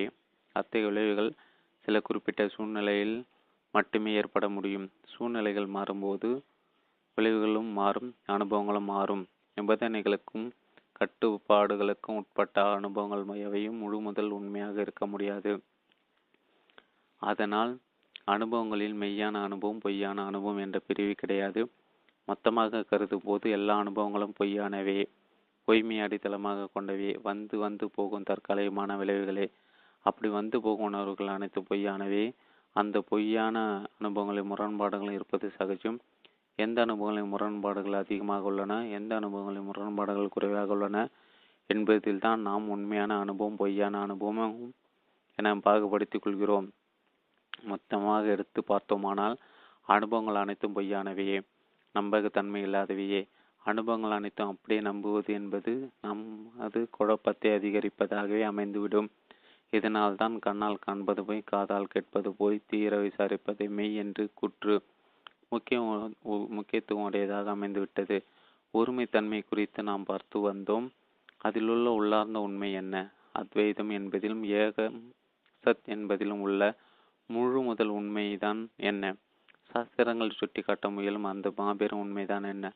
அது புதிரானதா? சராசரி மனிதனோடு தொடர்பில்லாததா அறிவுத்திறம் மிக்க ஆண்டோர்களால் மட்டும்தான் அடையக்கூடியதா? அறியக்கூடியதா? அந்த உண்மைதான் என்ன? ஏகம் சத் என்பது நம்முடைய இருப்பு நிலையை குறிக்கிறது. அது நம்முடைய அனுபவ நிலையை குறிப்பதல்ல. நம்முடைய அனுபவங்களுக்கெல்லாம் ஆதாரமான இருப்பு நிலையை குறிக்கிறது. இருப்பு நிலை என்பது இரண்டற்றது. அனுபவங்கள் அனைத்தும் இரு தன்மையுடையவையே. அவை அனுபவங்களுக்கு உட்பட்டது அனுபவங்கள் உட்படாதது என அவை இரண்டு விதமான அம்சமாக உள்ளது. அனுபவங்களால் அறிந்தது அனைத்தும் அனுபவங்களால் அறியப்படாதவற்றுக்கு எதிராக திரும்பிவிடுகின்றன இருப்பு நிலை என்பது ஒரு அனுபவம் அல்ல. அது அனுபவம் இல்லாத ஒரு அனுபவம். ஆரோக்கியமான உடல் எப்படி தான் இருப்பது தெரியாமல் இருந்து இருந்து கொண்டிருக்கிறதோ அப்படி நம்முடைய இருப்புணர்வானது இருப்பது தெரியாமல் இருந்து கொண்டிருக்கிறது. இருப்புணர்வு தான் சத் அம்சம். ஒருவனுக்கு சகல சித்திகளையும் சக்திகளையும் பெற்ற மகானை பார்த்து உபதேசம் பெற வேண்டும் என்று ஆசை. ஆனால் அவரை எங்கே சென்று எப்படி சந்திப்பது என்று தெரியவில்லை. வழிகாட்டவும் எவரும் முன் வரவில்லை. ஆனாலும் அவன் பலரையும் விசாரித்து கொண்டிருந்தான். அவனுடைய ஆர்வத்தை கேள்விப்பட்ட துருவி ஒருவர் அவனுக்கு வழிகாட்ட முன் வந்தார். நீ நேராக இமயமலைக்கு செல். பிரம்ம தீர்த்தம் எங்கே இருக்கிறது? என்று விசாரித்து கொண்டே செல். பிரம்ம தீர்த்தத்தில் பலரும் நீராடி கொண்டிருப்பார்கள். நீயும் அதில் நீராடு. நீராடிவிட்டு பிரம்ம தீர்த்தத்தின் கிழக்கு பக்கமாக செல்லும் பாதை வழியாக செல். அந்த பாதை வழியாக ஐந்து கிலோமீட்டர் தூரம் சென்ற பிறகு அந்த பாதை இரண்டாக பிரிக்கும். அப்படி இரண்டாக பிரிக்கும் பாதையில் இடப்பக்கமாக செல்லும் பாதை வழியாக செல்லும் பாதையில் செல். அந்த பாதை ஒரு கிலோமீட்டர் நடந்து சென்றால் அந்த பாதையை மறைத்து கொண்டு பிரம்மாண்டமான பாறை ஒன்று இருக்கும். அந்த பாறையோடு பாதை முடிந்துவிடும். அந்த பாறைக்கு கற்பூரம் காட்டி மூன்று வருடங்கள் வழிபட்டு வந்தால் அந்த பாறைக்குள் இருக்கும் சித்தர் வெளியே வந்து உனக்கு வேண்டிய உபதேசங்களை கூறுவார். இப்படி கூறினார். அந்த வழிகாட்டி துறவி. வழிகாட்டிய துறவியின் வழிகாட்டுதலின்படி இவனும் இமயமலை சென்றான். பிரம்ம தீர்த்தத்தை கண்டுபிடித்து நீராடினான். வழிகாட்டிய துறவி கூறியபடியே சென்று அந்த பாறையும் கண்டுபிடித்தான். அந்த பாறைக்கு தினமும் கற்பூர காட்டி அந்த பாறை வழிபட்டு வந்தான். அதன் பக்கத்திலே சிறிய குடில் ஒன்றையும் அமைத்து கொண்டான். ஒரு வழியாக மூன்று வருடங்கள் முடிந்துவிட்டன. வழிகாட்டி துறவின் வழிகாட்டலின்படி மூன்று வருடங்கள் பொறுமையாக அந்த பாறையை வணங்கி முடித்து விட்டான் அன்று பௌர்ணமினால் முழு நிலவு மேலே எழும்பி வந்தது. அவன் ஆர்வத்துடன் காத்திருந்தான். ஆனால் அவன் எதிர்பார்த்த சம்பவம் நடக்கவில்லை. பௌர்ணமி போய் அமாவாசை வந்துவிட்டது. அவன் ஆர்வமுடன் காத்திருந்தான். நடு இரவு திடீரென அந்த மலையே கிடுகிடு என ஆடியது. அவன் வழிபட்டு வந்த உயர்ந்த பாறை அப்படியே வெடித்து இரண்டாக பிளந்தது. அந்த பாறைக்குள்ளிருந்து ஒளிப்பிழம்பு ஒன்று வெளிப்பட்டது. அந்த ஒளிப்பிழம்புகளிலிருந்து அந்த சித்தர் வெளிப்பட்டார். அவர் வேறு யாருமல்ல. வழிகாட்டிய அந்த துருவியை தான் சுவாமி நீங்கள் தான் நட்சத்திரா? அவன் அவரை வணங்கியபடி கேட்டான்? ஆமாம் குழந்தாய் முதலே நீ கூறினால் நீ நீ ஏற்றுக்கொள்ள மாட்டாய். நீ ஏற்றுக்கொள்ள வேண்டும் என்பதற்காக தான் இப்படி வர வேண்டியதாகி விட்டது. இப்படி உண்மை என்ற பெயரில் ஒரு பிரம்மாண்டத்தை நாம் எதிர்நோக்கி விடுகிறோம். உண்மை எப்போது வெறும் இருப்புணர்வாக மட்டுமே இருக்கிறது. சத்தம்சத்தில் இருப்புணர்வு மட்டுமே உள்ளது. அங்கு நான் இதை அறிகிறேன் அதை அறிகிறேன் என்ற அனுபவம் கிடையாது. மெய்ப்பொருளை பற்றி விளக்கும் போது மெய்ப்பொருளானது சத்தாகவும் சித்தாகவும் ஆனந்தமாகவும் இருப்பதாக கூறப்படுகிறது. சத் என்பது ஆதார நிலை. அங்கு இரட்டை நிலையோ அனுபவமோ கிடையாது. ஆகவே சத் என்பது ஏகம் என்று குறிப்பிடப்படுகிறது. நம்முடைய அனுபவங்கள் எல்லாம் காரணம் மெய்ப்பொருளின் சித் அம்சமே. சித்த அம்சத்தின் மூலமாகவே நமக்கு பலவிதமான அனுபவங்கள் ஏற்படுகின்றன. அனுபவங்கள் அனைத்தும் எல்லைப்படி தெரிந்து கொள்ளும் ஒவ்வொரு இயக்கமே. எல்லைப்படுத்தாமல் நாம் எதனை அறிந்து கொள்ள முடியாது? புரிந்து கொள்ள வேண்டுமாயினும் சரி அல்லது ஒரு அனுபவத்தை பெற வேண்டுமாயினும் சரி. எல்லைப்படுத்த முடியாமல் முடியாது எல்லைப்படுத்தாமல் முடியாது. பகுத்தறி என்பதை பிரித்து பார்ப்பதுதான் வகைப்படுத்தி பார்ப்பதுதான் பகுத்து பார்ப்பதுதான் பிரித்து பார்ப்பதுதான் தவறானதா? அப்படி செய்யக்கூடாதா? அவை குற்றமுடையவையா? பிரித்து பார்க்காமல் பகுத்து பார்க்காமல் அனுபவித்து பார்க்காமலும் நம்மளை எதையும் செய்ய முடியாதா? நாம் எதையாவது செய்கிறோம் என்றால் ஆம் செய்கிறோம் என்றால் அது நிவற்றின உதவியோடு மட்டுமே ஆகவே நாம் செயல்பட வேண்டுமென்றால் நாம் அவற்றை குறையாக எடுத்துக்கொள்ள முடியாது. பிரித்து பார்த்தலை அனுபவத்தையும் ஒதுக்கிவிட முடியாது. அத்தியாயம் பதிமூன்று சிதானந்தம். நம்முடைய வாழ்வு என்பது முழுக்க முழுக்க நம்முடைய அனுபவங்களால் ஆக்கப்பட்டது. அனுபவங்களை அடைவதும் அனுபவங்களை வகைப்படுத்துவதும் அவற்றை பிரித்து பார்ப்பதும் தவிர்க்க முடியாதது. அந்நிலையிலே நம்முடைய வாழ்வில் நாம் பங்கு பெற முடியும். சித் சித் அம்சம்தான் நம்முடைய வாழ்வாக அமைந்துள்ளது. சித் அம்சம் முழுவதும் அறிவும் அனுபவமாக அமைந்துள்ளது. ஆனால் இவை அனைத்தும் தற்காலிகமானவை. தேவைக்கேற்ப வந்து போகக்கூடியவைகளே. நம்முடைய அனுபவங்களில் நாம் ஒரு நிரந்தர தன்மையை ஏற்படுத்த நினைவுக்கு தோன்றும். நமது அனுபவங்களின் இரட்டைத்தன்மை உறுதி செய்யப்பட்டு விடுகிறது. ஏதாவது ஒரு அனுபவத்தை தக்க வைக்கவோ ஏதாவது ஒரு அனுபவத்தை வரவிடாமல் பார்த்து கொள்ளவோ நாம் முயலும் போது நமது மனோ அனுபவத்தில் நாம் ஒரு நிரந்தர தன்மைக்காக போராடி விடுகிறோம். இந்நிலையில் நம்முடைய மன அம்சமே நம்முடைய சித்த அம்சமே. தனக்குள் இருப்பிரிவாக இருந்து தன்னை சீரமைக்க போராடி விடுகிறது. தனக்கு தானே இருப்பிரிவாக இருந்து முரண்பட்டு கொள்கிறது. நம்முடைய அனுபவத்தை ஒழுங்குபடுத்த வேண்டிய அவசியம் எதுவும் இல்லாத பட்சத்தில் நம்முடைய அனுபவங்கள் தாமாக வந்து தாமாக மறைந்து விடுகின்றன. அவற்றை சீரமைக்க வேண்டிய அவசியமே அங்கு ஏற்படுவதில்லை. அவை தாமாக அவை தம்மை சீரமைத்துக் கொள்கிறன சீரமைப்பது என்பது நல்ல அனுபவங்களை பிடித்து வைத்துக் கொள்வது என்பதல்ல. தோன்றும் அனுபவங்கள் எல்லாம் தாமாக வந்து தாமாக மறைந்து விடுவதே என்பதே அனுபவங்களை சீரமைப்பதாகும். முரண்படாமல் இருப்பதுதான் உண்மையான சீரமைப்பாகும். முரண்பாடுகள் தான் இருமையை தொற்றுவிடுகின்றன இருமைதான் முரண்பாடலாக அமைந்திருக்கிறது. முரண்படாத நிலையில் இருமை மறைந்து விடுகிறது. அந்நிலையில் நமது அனுபவங்களாலும் அறிவாலும் ஏற்படுத்தப்பட்ட எல்லைகளும் முடிவுகளும் பலமடைந்து விடுகின்றன.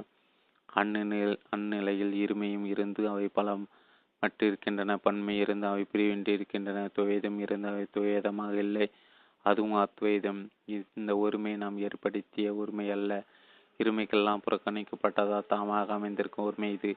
இருமையும் பன்மையும் தான் ஏற்படுவைகளாக இருக்கின்றன.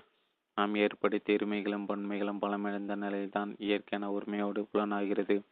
இந்த ஒருமைப்பாடு என்பது நாம் உணர்ந்து அறியும் ஒரு அனுபவம் அல்ல. முரண்பாடுகள் அனைத்தும் மறைந்த நிலையே அது.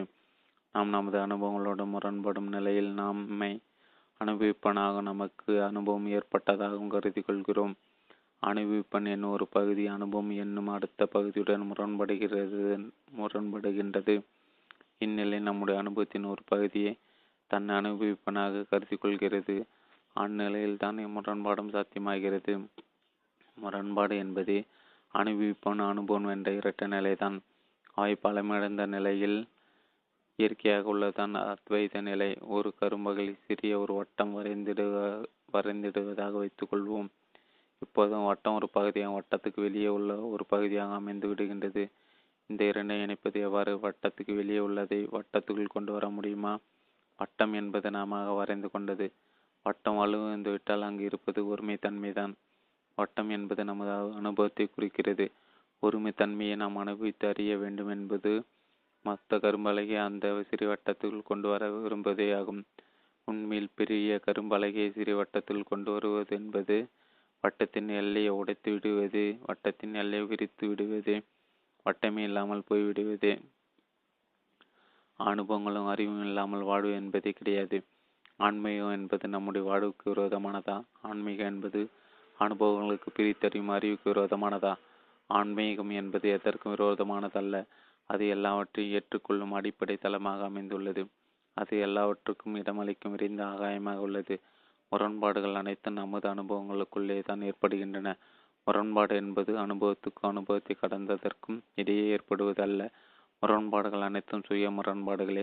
முரண்பாடுகள் அனைத்து அனுபவங்களுக்குள்ளே ஏற்படும் சுய முரண்பாடுகளே. சுய முரண்பாடுபட்ட அனுபவங்களும் சுய முரண்பாடற்ற வாழ்வும் ஆன்மீக அனுபவங்களாகி விடுகின்றன. ஆன்மீக வாழ்வாகி விடுகின்றன. அனுபவமும் பிரித்தறியும் அறிவும் பயனுடையதாகவும் வளர்வடைந்து விடுகின்றன.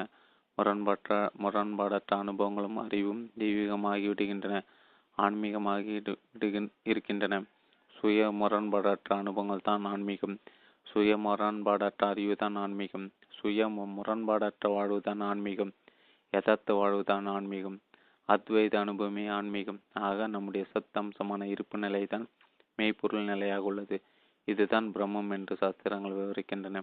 செயலுக்கு ஒரு சித்தம்சம்தான் அனுபவங்களாக உள்ளது. நமது வாழ்வாக உள்ளது. சித்தம்சம்தான் ஆன்மாவாக உள்ளது. சத்தும் சித்தும் கலந்த நிலைதான் ஆன்மாவாக உள்ளது. சிதானந்த நிலையாக உள்ளது. சத்துடன் சித்து கலந்த நிலைதான் பூர்ண வாழ்வாக அமைந்துள்ளது. ஆன்மீக வாழ்வாக அமைந்துள்ளது. அத்தியாயம் பதினான்கு சத் தரிசனம். அத்தியாயம் பதினான்கு சத் தரிசனம். சத் என்னும் இருக்கிறேன் என்ற இருப்பு நிலையை ஏன் விசேதமாக பேசப்படுகிறது? அப்படி அங்கு என்னதான் விசேடம் உள்ளது? நாம் நமது நாக்கின் உதவியின் உடன் எத்தனையோ சுவையுள்ள உணவுகளை சாப்பிட்டு மகிழ்வடைகிறோம் சுவை உணர்வுகள் தான் மகிழ்ச்சி அளிப்பதாக உள்ளது. நாக்கினுடைய இயற்கையான நிலை என்பது எந்த சுவையும் இல்லாமல் தன்னுணர்வாக மாத்திரம் இருப்பதுதான். அந்த தன்னுணர்வில் அப்படியான விசேடம்? அந்த தன்னூறு என்ப மற்ற சுவை உணர்வுகளை இல்லாத வகையில் விசேதமானது என்ப உணர்வா? சுவையற்ற நிலை என்று கருதும் போது அதை ஒரு உப்பு சப்பாற்ற நிலையாகத்தானே கருத வேண்டியுள்ளது. உபயோகமற்ற ஒன்றாகத்தானே கருத வேண்டியுள்ளது. எந்த அனுபவமும் இல்லாத அது எப்படிதான் முக்கியத்துவம் உடையதாக உள்ளது? ஒரு மண்டபத்தில் கலை நிகழ்ச்சிகள் பல நடக்கின்றன.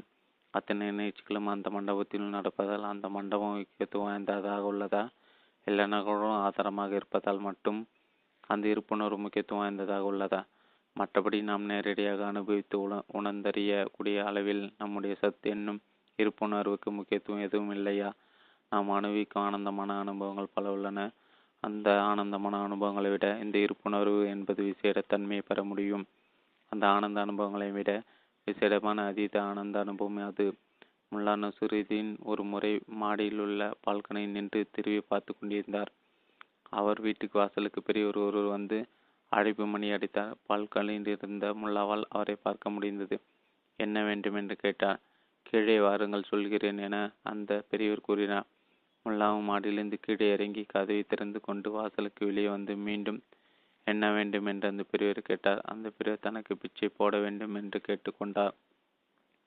முல்லாவும் மகிழ்ச்சியுடன் அவரை உள்ளே கூட்டிச் சென்று கூட்ட கூடத்தை கடந்து மாட படிக்கட்டு இயற்றி மாடிப்படியில் அறையும் கடந்து அவர் முதல் நின்று கொண்டிருந்த பால்கனிக்கு கூட்டிச் சென்றார். அங்கே கூட்டிச் சென்றதும் முல்லா மிகவும் பணியுடன் பெரியவர் உங்களுக்கு பிச்சையிட என்னிடம் எதுவுமில்லை நீங்கள் போய் வாருங்கள் என்று கூறினார். அந்த பெரியருக்கு கோபம் வந்துவிட்டது. இதை நீங்கள் முதலில் சொல்லியிருக்கலாமே என்று சண்டைக்கு வந்தார் நீங்கள் முதலிலே கட்டியிருந்தால் நானும் முதலில் சொல்லியிருப்பேனே. இப்படி நமது அனுபவங்களால் நமக்கு எதையும் நிரந்தரமாக தந்துவிடுவது போல் நம்மை ஏமாற்றி உள்ளே கூட்டிச் சென்று பிறகு தன்னால் எதுவும் முடியாது என்று கையை இழுத்து விடுகின்றன. நாம் அனுபவங்களின் வரிசையிலே ஆனந்த கடந்த அனுபவங்கள் எல்லாம் எதிர்நோக்கி விடுகிறோம். நாம் ஏற்கனவே பார்த்தோம் ஆனந்த அனுபவங்கள் எல்லாம் தற்காலிகமே தற்காலிகமானவை என்று. அவற்றை தக்க வைக்க போராடுவதுதான் பிரச்சனை என்று பார்த்தோம். ஆனந்த அனுபவங்கள் எல்லாம் கடந்து சென்று விட வேண்டும் என்று பார்த்தோம். அல்லது அந்த ஆனந்த அனுபவங்கள் யாவும் தாமாக வந்துவிட்டு தாமாக போய்விட அனுமதிப்பு தான் சரி என்று பார்த்தோம். இதனால் நம்முடைய இருப்புணர்வு முக்கியத்துவம் பெறுகிறது என்று பார்த்தோம். இருப்புணர்வு முக்கியத்துவம் பெறுவதால் அப்படி என்ன லாபம் உள்ளது? இருப்புணர்வு கூட தான் இருப்பது தெரியாமல் இருப்பதாக பார்த்தோம். அதில் நமக்கு என்ன லாபம்? கோமா நிலையில் இருப்பது போன்றுதானே உள்ளது. அதில் அப்படி என்ன சிறப்பு உள்ளது? அனுபவங்கள் எது சிறப்பு இருக்குது என்றால் அது அறிவுக்கு பொருத்தமாக உள்ளது. ஆனால் அனுபவங்கள் எதுவும் மற்ற நிலைதான் சிறப்பு என்றால் அதில் அப்படி என்ன சிறப்பு உள்ளது? சுற்றுலா பயணம் என்றால் என்ன என்பது நம் அனைவருக்கும் தெரியும். பல இடங்களுக்கும் சுற்றுலா சுற்றுலா செல்வோம். அதிசயமாக பல காட்சிகளை பார்ப்போம். எத்தனை விதமான உயிரினங்கள் எத்தனை விதமான கலைப்பொருட்கள் எத்தனை விதமான இயற்கை காட்சிகள் எத்தனையோ விதமான உணவுகள் எத்தனையோ விதமான கேளிக்கை விளையாட்டுகள் இப்படி நமது சுற்றுலா முடியும் வரை எத்தனையோ விதமான அனுபவங்கள் நம்முடைய நேரம் முழுவதும் இப்படி பலவிதமான அனுபவங்களை செலவு செய்யப்படுகிறது. இந்த சுற்றுலா பயணம் எவ்வளோ நாட்கள் நீடிக்கும் எவ்வளோ நாட்கள் இப்படி விதவிதமான கேளிக்கை அம்சங்கள் ஈடுபட முடியும்? அந்நிலையில் நாம் வீடு திரும்புவதுதான் நிம்மதி என்று தோன்றிவிடும்.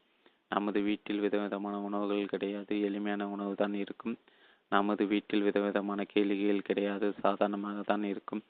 ஆனால் நமது வீட்டில் இருக்கும்போது நாம் சுதந்திரமாக இருப்போம் நிம்மதியாக இருப்போம் ஹோமிலியாக இருப்போம். இதனால்தான் நம்முடைய முக்தி நிலை விடுதலை வீடு பேறு என்று குறிப்பிட்டார்கள்.